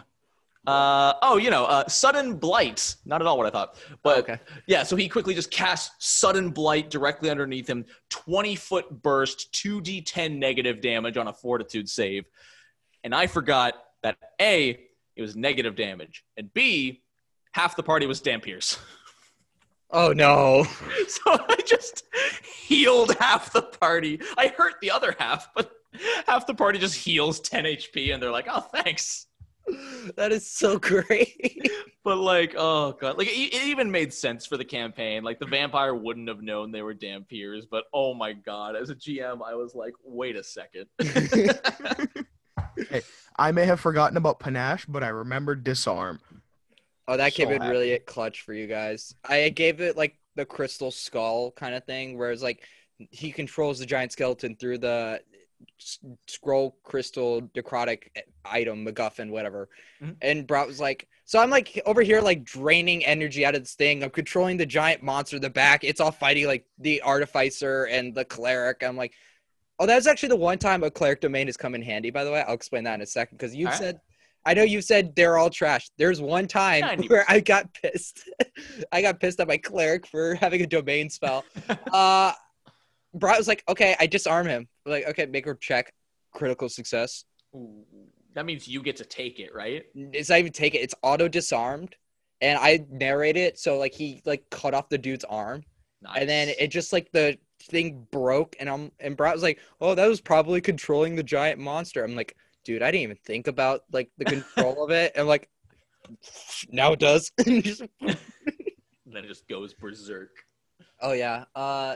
There's a fate domain, delay consequence, and I rolled a natural twenty on the Cleric and did like a buttload of damage, like eighteen damage, which is, I know sounds little, but level one is like a lot. Oh yeah, level one. Uh, yeah.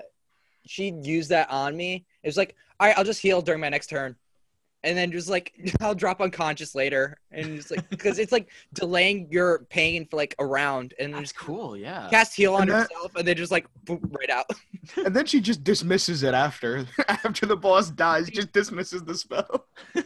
Yeah, she dismissed it early just so she could get the healing potion in her like body faster. I'm like, you jerk. That's awesome. And then, uh, wait, did you explain what happened? Because my internet cut out there. So, uh, oh, what happened to the zombie? Yeah, yeah. Uh, it just started losing limbs. It's yeah. Like, like nothing. Like, uh, first his, like, arm went, and then I went for his other arm because I'm one-handed, so I made him one-handed. Nice. And then I made him no-handed. Thing in my game is rolling exact damage. Oh, I, I rolled an exact four, and then James was like, God. Because they have weakness to slashing damage, and so slashing ten... fourteen, it only has fourteen hit points left. It's at zero, and these guys keep rolling the exact number of how many hit points. Like, leave me with one. I get one more round with it if it's not one. It's very yeah, much no, like it, that. It's definitely an interesting mix as G M. Like, yeah, I love to see you succeed, but I want to keep playing too. Yeah, like I like these are my little toys. Like, stop breaking my action figures. That's definitely, like, the whole mood of just being a G M. Oh, that's great. I don't think they, like, people realize, like, your job as the G M is to constantly get your ass whooped. It like, really is. Always. The like, G M almost always loses. And when they don't lose, it's usually really unfortunate. It is. Or it's like Empire Strikes Back, where it's, like, really interesting and then sets up a great new opponent yeah. in the campaign. Yeah, no, I do love when player player loss and failure does not mean death and end of the campaign. If um, Avi was on here right now, she'd tell you why she's pissed at me, because I accidentally killed one of her uh, characters by using channel. Uh, I used divine font, but it was like a cleric, so it was negative energy.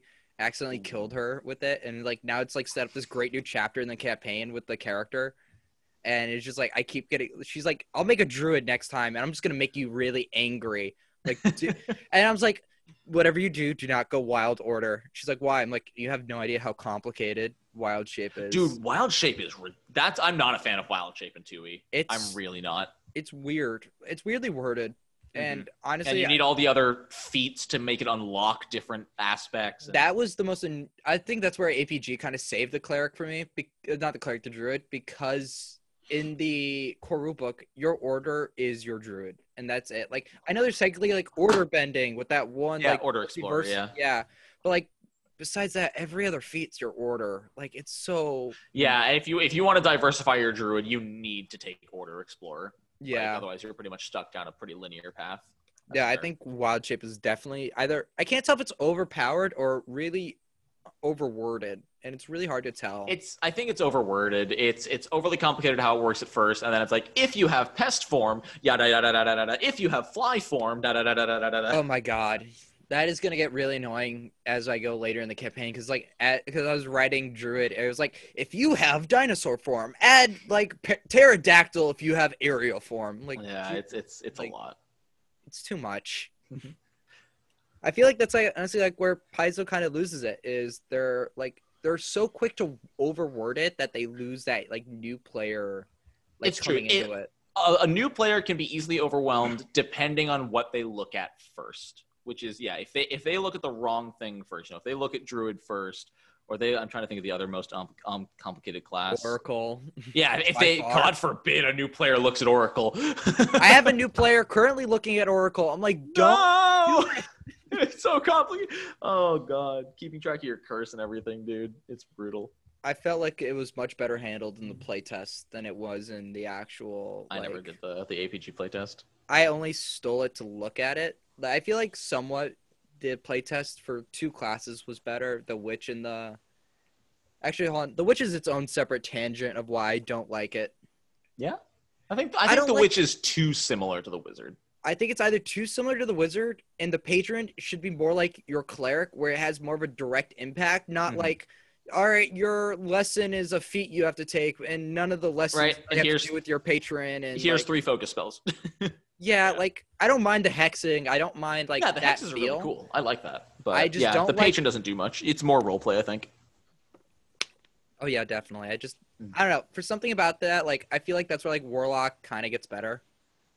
Yeah, uh, I do I do wish Pathfinder had a Warlock, for sure. I feel like that's why I homebrewed a Warlock into the, like, oh, Pathfinder two system. Just because I'm like, Witch is kind of dumb. Just, like, straight up. Just, like... It's a wizard, more steps, your patron's kind of lame. And yeah. then I play Age of Ashes, and my friend's like, I'm multi-class witch. I'm like, have fun. Yeah, I'm, I'm overall not a fan of familiars in Pathfinder. They're fun for roleplay, but overall... Mechanics-wise, they're nothing. Yeah, mechanics-wise, they're mostly just an extra reagent or an extra spell slot or something. I used it so you can cast cantrips through your familiar. Because at least gave yeah. him a mechanical. I think witches, yeah, witches can do that, I think, right? Yeah, I don't, I don't even know. The witch is like one of those classes, like, I skim through. Yeah, I still need to research that one in the swashbuckler for the videos. Swashbuckler's fun. It looks cool, yeah. It, it is so much fun to play. It's a even cool... even though I've forgotten half of the character.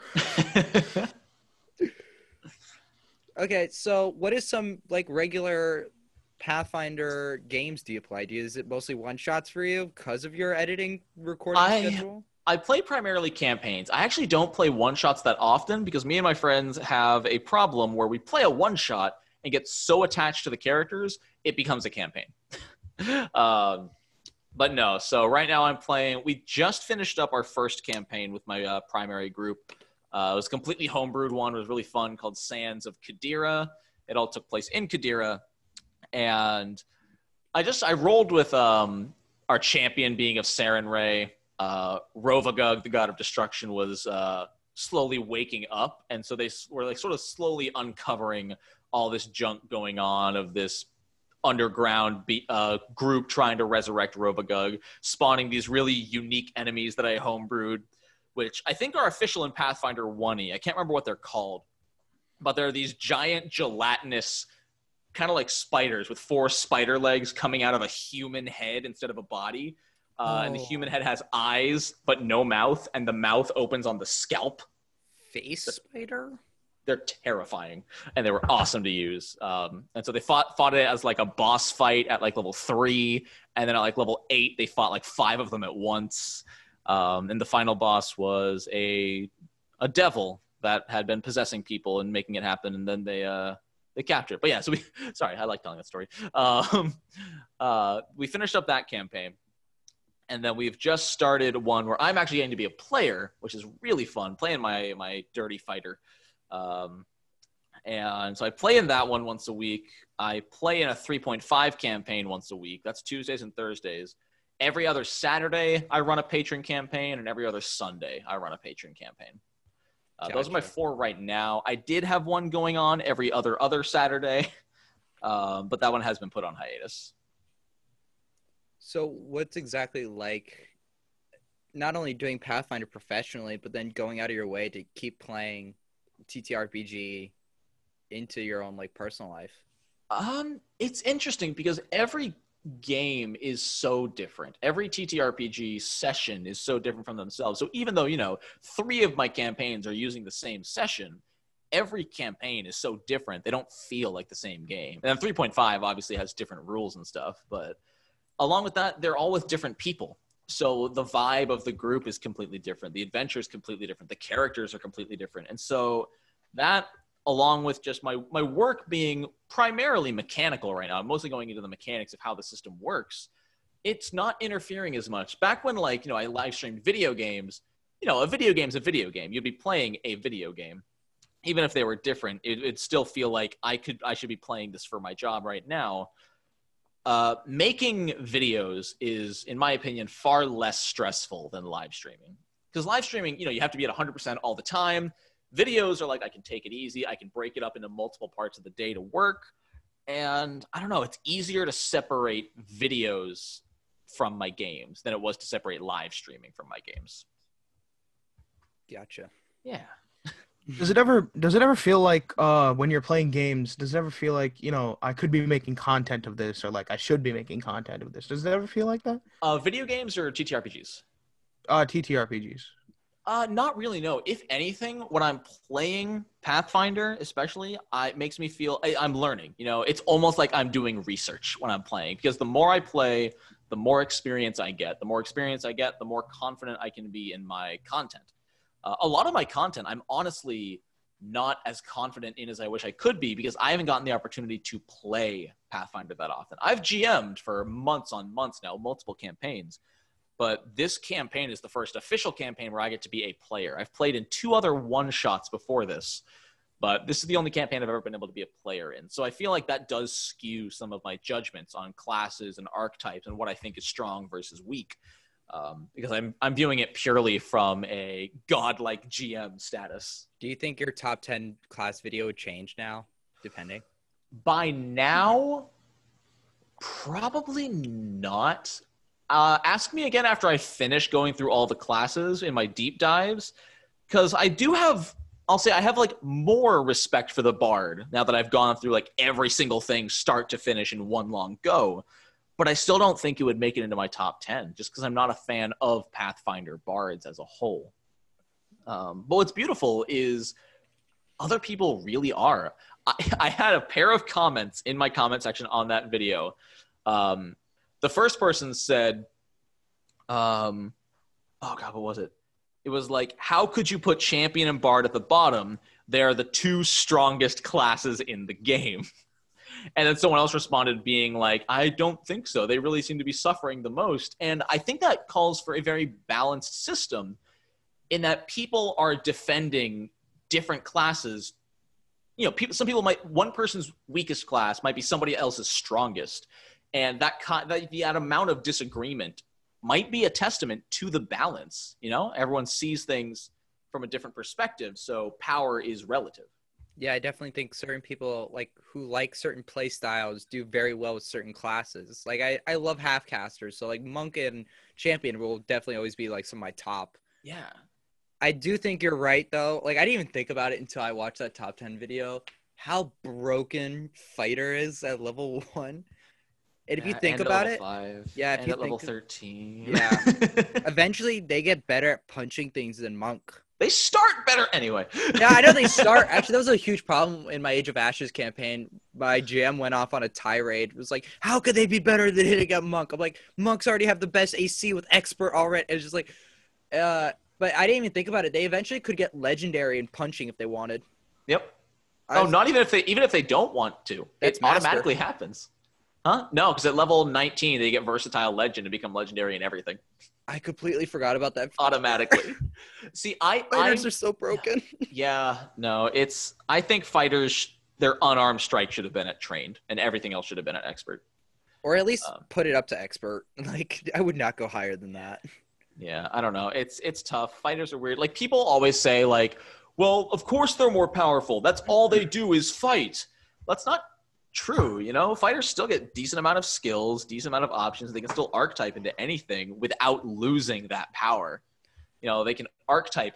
You know, again, my build is going to be absolutely broken because as a dexterity-based fighter with Eldritch Archer, then my plus three bow with legendary proficiency is my spell attack roll too. Yeah. So the spell attack roll on that is going to be completely higher than any other wizard or anything in the game. I definitely think like they also got a lot of powerful feats that like starting level one. It's like power attack, sudden charge. Like they're like Paizo was like, we're gonna make sure the fighter knows its place. And it was just like, and then it was just like, yeah, it's placed at number one, powerful, like power attack. It's, yeah. I mean it it does what it does, but yeah, like a magic weapon power attack level one. What Insane. do you think, actually, of not having subclasses for fighters and monks? What do you think of that, like, I idea? forgot monks didn't. Yeah. Um, I don't mind it because their feats almost are their subclass. Like, fighters have two-handed feats and dual-wielding feats and bow feats. And so that sort of bec- your fighting style, like, from five E, basically is your subclass. You know, you specialize in two-handed or dual-wielding. But what's cool is you can mix and match and trade away some raw power for versatility. Uh, an idea I've always had is a fighter with a, a longbow and like two short swords. And just with the, um, I think it's like twin parry or something like that. Um, for like a quick action, you could drop your, drop your bow, draw your sword, and attack both enemies that are flanking you. Uh, I love that. I can't remember what it's called, but I love that feat that lets you attack at two enemies flanking you. And with how easy it is to drop a weapon and spend one action to draw one, you can make a very versatile character. And I think that's the, oops, go ahead. Sorry, I think that's really interesting because it almost feels like Pathfinder hates dexterity-based characters. Really? Why do you say or that? Or at least builds, because like my friend wants to play like a monk rogue, but like there's only way you ever get damage with your dexterity is through the rogue racket thief. Like, it's like I understand prioritizing like strength in five E is kind of like a lesser stat because like, you know, it's not used for very much because your dexterity can solve everything in right. five E. But like, I don't know. I think like making dex builds is ultimately like really hard. I think like it's definitely tough. Or... Um, there are feats that support it. You know, like on my fighter, I have point blank shot on my short bow, so I get plus two to all my attacks. And if you certain weapons are good for it. You know, like my short bow has deadly. You know, if I critical hit, I'm rolling two d six plus one d ten, which is really good. Um, no, it definitely hurts. It hurts rogues that are not thieves pretty badly in that, you know, using a dagger without a lot of strength is pretty much pointless. Um, it's I rough. thought the rogue rackets definitely kind of made up for that with the key ability score being so versatile. I love that. I on uh, That's another thing I wish they did with Champion, is that your cause determined your key ability score. I think that would have been cool. I feel like if they went more in that, that and more what I call like tradition bendy classes where like sorcerer, witch, like they can cast off of any tradition. I feel like mm-hmm. if you kind of brought that into some other classes, I feel like an arcana cleric would be a really cool, like if it you would... pray to an arc, like if you pray to Nethys, which is like the god of magic, then mm-hmm. it'd be cool to have like that arcana caster. Or yeah, it it gets difficult though, because at that point every spellcaster starts to blend together. I'm that already... I'm already not a fan of the Sorcerer in two E. I don't like that oh. they can use every single spell list uh, because, in my opinion, Sorcerers are better Bards, straight up. Like, I think the Sorcerer is just stronger than the Bard. An Occult Sorcerer can do more. I, ooh, this is where I'm going to disagree with you. I actually find it what way better written in Pathfinder than other systems because of the fact that with that bendiness, it also gives your bloodline that much more significance, where like every sorcerer in one E could cast off the same table, but like yeah. if you're like if you're born into divine magic, then you should be casting divine spells. Yeah, flavor wise it's great, it's fantastic. Mechanically is where I mechanically I yes yeah. it's the glorified Bard essentially. Yeah. Um yeah, so I, I don't know, it's it's impossible to find a perfect middle ground, you know, unless you come up with some brand new mechanic, and it's just so hard to balance. Yeah. um Yeah, no, I love the flavor. I love that your bloodline determines what type of magic you use, but um, it just it struggles with how they built the Bard. And I think part of it is just in my issue with their Bard. You know, the Bard is just a spellcaster now. Like, that plays music. I feel like, though, in other editions, you kind of got that vibe of a Bard doesn't know what it is at all. Where I liked like, that though. The Bard had a little bit of combat prowess and a little bit of spellcasting and a little bit of thief abilities. Yeah, I didn't think it was like terrible in the way they like designed mechanically. Uh, I think like the like warrior muse, it kind of went into that a little bit better. Slightly, it's it's it's a step in the right direction, I guess, is what I'd say. Yeah, So besides it's, like the formatting of the like physical book itself, which I've heard is like the number one Pathfinder complaint, which I'm yeah. like, I don't see it as bad, but like no, it's there. Oh, that's good. It's bad. I love the system dearly. It's so bad. It is. What else do you think would be like the biggest like hurdle that players have to like go through to really like love the system? And how do you think like creating that Pathfinder content will help some of these players who are just like, man, I can't understand what half this book is saying? I think your first five or six combat sessions are going to be a slog. That might be one of the hardest things. Nobody knows what to do, how to do it. Like, I'd say your best way to get through that, especially, I mean, you know, if you're taking in Pathfinder content, learn your class, learn what you yourself can do on your turn. The less time you spend thinking about what you can do, the better you can think about how you can do it. You know, if you already know your spells um, or your, you know, your go-to spells off the top of your head, then you don't have to go searching through your spell book for which spell is best to cast in the situation. And you know your your bonuses and everything and your range increments and whatnot. Um, but what's also interesting is even now, even like nine months into the system, God, it's November, eleven months into the system, um, I'm still learning stuff, which is really cool. Something I learned uh, a week ago. I did not know, sorry, two weeks ago, I did not know you could shove somebody while you're grabbed. Can if you? So, yep. If somebody succeeds their grapple check on you, they have you grabbed, not restrained. And grabbed does not inhibit any kind of attack roll, including shove or trip. Huh. So to get someone off you, you can make an athletics check to shove them five feet. And it makes sense. You know, if it they does. just have your, your shoulders, you can shove them. Now, if I they have you thought about it like that. Yeah. If they critically succeed and have you restrained, you know, they have your entire body wrapped and bound. Yeah. You can't shove them. But yeah, if you are just grabbed, which is super helpful because a lot of monsters have the auto grab ability, um, you can shove them off. It's great. That is awesome. Mm-hmm. So how do you think like your content can kind of help these like new players? It's it's tough. I definitely, I in the future, I plan to make another beginner's guide, like round two or something, whether it be mm-hmm. the same kind of videos now in higher quality uh, or just covering more beginner-friendly content. Uh, but my content right now has just been to get the information in an audible form. Because I know a lot of people are auditory learners, not necessarily visual. You know, reading a book isn't super effective for everybody. Sometimes they need, you know, a teacher to tell them. That's why school exists. Um, Unfortunately, but yes. So my goal right now is just to get all the classes, all the races, all the archetypes, you know, all of that just in spoken word almost, uh, almost, you know, almost aud- audiobook style. Um, and then once I have that out there, I think I'll go back and I'll make a more cohesive beginner's guide. I think I'll make a start to finish, like, hey, if you want to play Pathfinder, watch the videos in this order. And yeah, I'd like to make it bigger, maybe involve some other YouTubers in it. Could be fun. Make it a much I mean, bigger thing than it is. You you could essentially just make your own podcast and talk about this on there. Dude, podcasts, I'm sure you know, they take time, man. They take so much time. Like... especially because I'm a perfectionist, so I like to go in. I edit out every single uh, um, or ohs. Oh shoot! Um, yeah, no, I we, do all of that. Uh, I definitely haven't been doing that. um, but that just trying to find the time to do that on top of everything else, because you know, two hours to record, which means if I'm editing everything out, that's a minimum two more hours to edit, and all of that. It's it's a lot. So I just unfortunately don't have quite the time. And I did try a podcast for a little while while back, but uh, it just didn't interest me as much. I wasn't a fan of how much research and prep went into a video of that uh, video, uh, something of that length. You know, you know, my videos I like doing my my quick first impressions or like a ten minute video that I researched for, but an hour plus rant of research is tough for me. Yeah, I yeah, can, I can understand that. Like, we we have barely done any research here at all.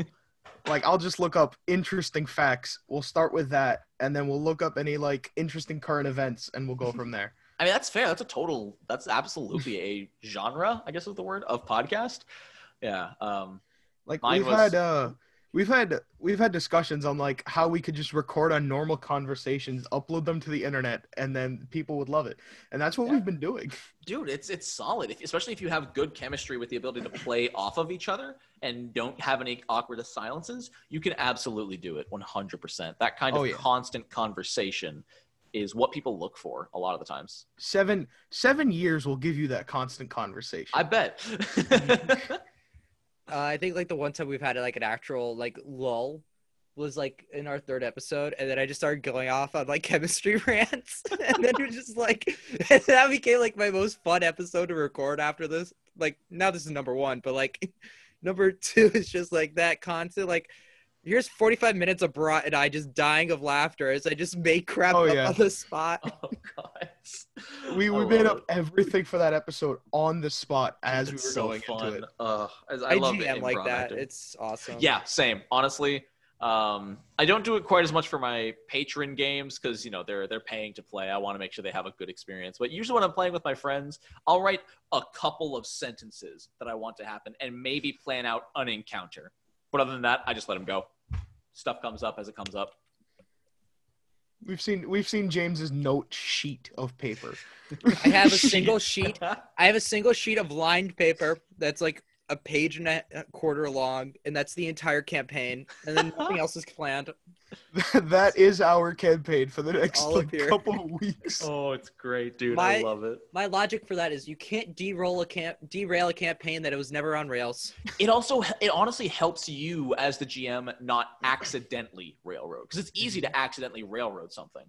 Um, yeah, I, I usually just paint a couple of pictures. Like in my Patreon campaign, even I was like, hey, there's stuff going on in the mine. You have a note that's related to this town down the way. And also there's a main villain in the big bad area. Do what you want. Yeah. It's like a it's like a Zelda game. Exactly. There's a big bad somewhere. Right. You find him, you deal with him. Right. You don't have to go straight there. You can if you want to die, but you don't have to. Yeah, Ganon could wait for like a day. All right. So we've like bombarded you with questions for around what seems like two hours now. Just about. Yeah. Wow, and yeah. And now uh, I'm asking you, do you have any questions for us two? Any anything is on the table. You didn't warn me. Oh I, no, this was something uh, I wasn't even known about. It's for like two minutes ago. All right. Favorite R P G classes, go. Okay. Not just Pathfinder or D and D, like in anything, in video games, what have you, your single favorite R P G class. Personally, it's a wizard. A half spellcaster, half martial, because I want like a be, spell sword. I want to be a little bit of good in everything. Oh, so you like a five E bard? Yeah. Usually, usually I'll just go with like a normal sword fighter, but eventually. Uh, I was I, th- I forget what game I was playing, but they let you use a guitar as a sword, so it was great. What Final Fantasy game did you crawl that out of? I have, I have no barbarian. idea. They just let you use a guitar as a sword, and it was great. That's amazing. I love it. Uh, God, uh, questions, questions. I have to be entertaining. Uh, favorite food? Taco. And? That's it. Yeah, taco's good. Taco's good. Tacos are fine. Burritos are better. Uh, I get pizza customly imported from Chicago that I eat about once or twice a year. That's number two. What, are you serious? Yeah. Uh, there's a pizza shop called Luminautis because my parents grew up in the Midwest. And every year I order, maybe once or twice, I order in, I spend like a hundred bucks and I'll order in six pizzas and just freeze them. Dude, that's awesome. That's All the great. way from Chicago. This man has ordered pizza. Do what you love. Deep dish. Deep dish pizza is its own level of heaven. The fluffier the pizza, the better. Fact. Oh, yeah. That is. People I'm lactose like intolerant. Crust- I love this. Oh, yeah. Oh, my God. Back in, like, seventh or eighth grade, James would just f- flack. Let me, let me put this in quotation marks, by the way. I'm about to die. This was like lunchtime, and he'd just chug a can. He'd just chug like a carton of milk. What? Oh God! To be fair. To and be then fair. it would, it would, it would, it would annihilate our noses in class. Oh Like we'd be sitting in class, James from the back. What's worse is I'm a very like rogue person I R L, It's, I'm ninety percent sure I'd sneak a like lactose pill right before I drank you it. Did that, yeah. And it, it's so sad now in front of this, in front of a almost complete stranger. In front just of like hundreds of people and me. Yeah, just like James farted a lot.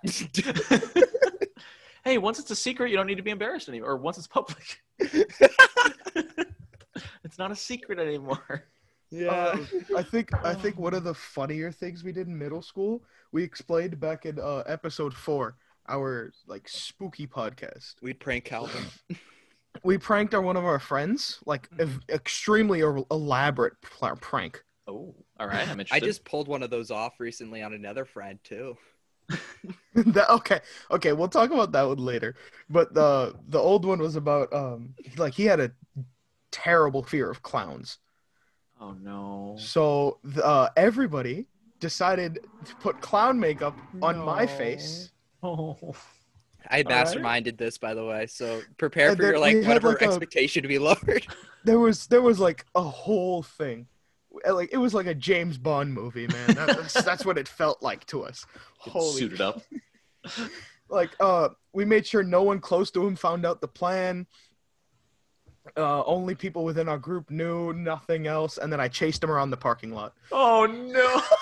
That was the best. Was that so sounds great. Like the worst day of my life. I don't have like a clown phobia, but man, anybody in clown makeup running at me would terrify me. Brat he almost was, like, he was talking about it in episode four, and he was like, "Guys, I I literally almost pissed my pants that day." It's so funny. I'm oh. so proud of that. This is that was one of my better ones. So we got him during lunch, and then he was like, oh, okay, he's going to take the makeup off because it's like we're going to have till the end of the day. But then we sat down in English class, and the teacher was like, since tomorrow's Halloween, today's the day off. So, so we made the makeup like four times better, and then we scared him. Wait, you did I, it again? Yeah, no, what's best was me me and another friend, Isaiah, who's like really close friends with Calvin, we went out first. They we held put, him down. We held him down while Barat just barreled out of the school. I swear to God, it was like watching the Kool-Aid man like burst through the door. Oh yeah. Oh my God, you're the worst. I, I always got kicked. Guy. I always got like kicked or punched once or twice because I was I used to do a lot of Taekwondo, so I had him almost like, and my dad's like a teacher, so he knows like restraints and stuff and would practice on me because like oh. I'm a little teenage nerd. And so I put him like an arm lock and just like holding him there as just like Brad's face just right. Oh God. This eventually, poor guy. Eventually they let him go. And then Cal, he sprinted. I've never seen, well. This, I've never totally seen this man run so fast in my life. I've never seen Calvin run that fast, ever. Oh, God. I'm a truly terrible person, but I own it.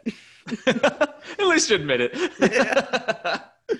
That was even my, my favorite one as of recent. I convinced my friend that he has a bad case of chutzpah, which if you don't know uh, is a Yiddish word. Yiddish word, yeah. yeah. Uh, because I'm Jewish, so I grew up with all these Yiddish words, and he was going off about how he has some like, like uh, some sleep problem, but obviously like clearly didn't know what any of his problems were actually were. So we're giving the wrong terms. Like he was describing uh, narcolepsy as if it was like sleep apnea. I'm like, those aren't the same thing. No, they're not. So like four of us were on call and I was like, guys, what are the chances he actually knows what he's talking about? Nothing. And so they're all like, no way he knows. I was like, guys, guys, guys, guys. What if I took dragon names and called them diseases and see if he'll get them there? That didn't work. So like, let's throw a little bit of Yiddish in there. Let's say he's a bad case of chutzpah. Oh, and man. Then we tailored chutzpah's disease to be exactly our friend. Hold on, hold on. That was the final step. First thing is I went into, because I know a lot of H T M L and C S S, I went into Google into inspect mode and I changed the definition and sent a screenshot of the new definition. That's fantastic. Oh my and God. That wasn't far enough for me. I took it a step further. I went to Mayo Clinic and then made a fake P D F, made a fake page just for chutzpah and all. Oh my God. Yo, that beats clown makeup. That beats clown makeup by a mile. It definitely oh does. Oh my God. What was worse is I went to Weebly, made a fake website that you could probably go to right now. And it's a fake one all for chutzpah recovery. Oh my god. Next time you'll be telling him about his verklempt symptoms. Get schlep on his way down to the doctor for his tickets. Oh, I love that. That was my god. That was like the best part of my week. That sounds fantastic. That was so good. And it was all it was all like right after school. That was so worth it. Dude, straight straight respect. As a theater major who has listened to far too much uh, Fiddler on the Roof, I do know. I do, I, I know the uh, I respect terminology. That. Oh man, so good. Oh, he's like James has pulled off two extremely elaborate pranks, and I was a part of both of them. Yeah, I, I just teamwork. It works Makes well. Makes the dream work. Well, my parents used to prank me a lot, and still do as since I was a kid. So, your like, parents prank you? Oh yeah. It's a terrible thing, but honestly, it's worked. It's like the same way bullying your kid makes them actually, like, really. Oh, do they prank you to teach you lessons? They teach you lessons. Like, oh, that's great. Like, my favorite one that's ever backfired, the one I tell everyone, like, when my parents, like, when they, add, like, your parents seriously prank you. I once gave my dad a wedgie because I, I first learned about it, and my dad did not like that I did that. So he decided to put a, uh, so, you know, like, on sinks, they have, like, the sprayer. Yeah. I don't know what the actual term is. So nozzle? He, I don't nozzle? know. I don't know. I don't know. Uh, the spray thingy that you can attach and just spray a pan. Um, mm-hmm. He put a rubber band around it. So if you turn on the sink, it sprays. Oh my God. I've done that. My favorite part about this prank was I was nine years old. I, my dad's like, go do dishes. I don't do dishes at nine. All right. I'm not that old. I can make you dishes. Like I can get dishes on the sink, but I'm not doing it. Uh, so dad's like, oh, okay, I, I guess I'll, I'll go do dishes now. And he follows me into the room. I turn on the sink. It starts spraying water at me. Oh, my God. I'm supposed to turn it off, right? Any logical person would turn it off. No, I turn around, bolted down the hallway. And my dad got ten times far wet than I did because he had to rush up to the sink to go turn it off.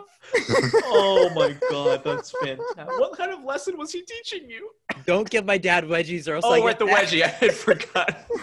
But my parents would pull that stuff oh. even for shits and giggles because, like, I was deathly afraid of the Borg for a very long time. From, from Star, Star Trek? Trek? Yeah, from Star Trek. So we went to Goodwill one day, and they found, like, a Borg, like, mask. And my dad was such a jerk with it. Like, he put it in random places in the basement. Oh, I used to have no. a punching bag when I used to do karate. So he'd put the mask over the punching bag. Oh my God. And the worst one he's ever done to me, I was getting out of a shower. I opened the door. Oh, no. I was staring there. My dad's five ten, and just, I'm, like, ten years old, and you just see this Borg daring down on me. That's terrifying. I've learned oh that. Oh my God. I will say I am a better person because of my parents' sarcasm, my parents' level of pranks they would go to. Dude, like, yeah, my parents wouldn't prank me, but we did have this really terrifying, like, three and a half foot tall toy soldier. They typically break it out at, uh, at Halloween and stuff, but, like, sometimes it would just be like perfectly aligned where the closet door would be open in the basement oh. and it would be staring just out the door. And like in retrospect, I'm like, I wonder if my dad positioned it like that on purpose. I probably would have. To right? My kid. Like in retrospect, I'm like, yeah, I would do that to someone. Just, they have no proof it was me. Oh man.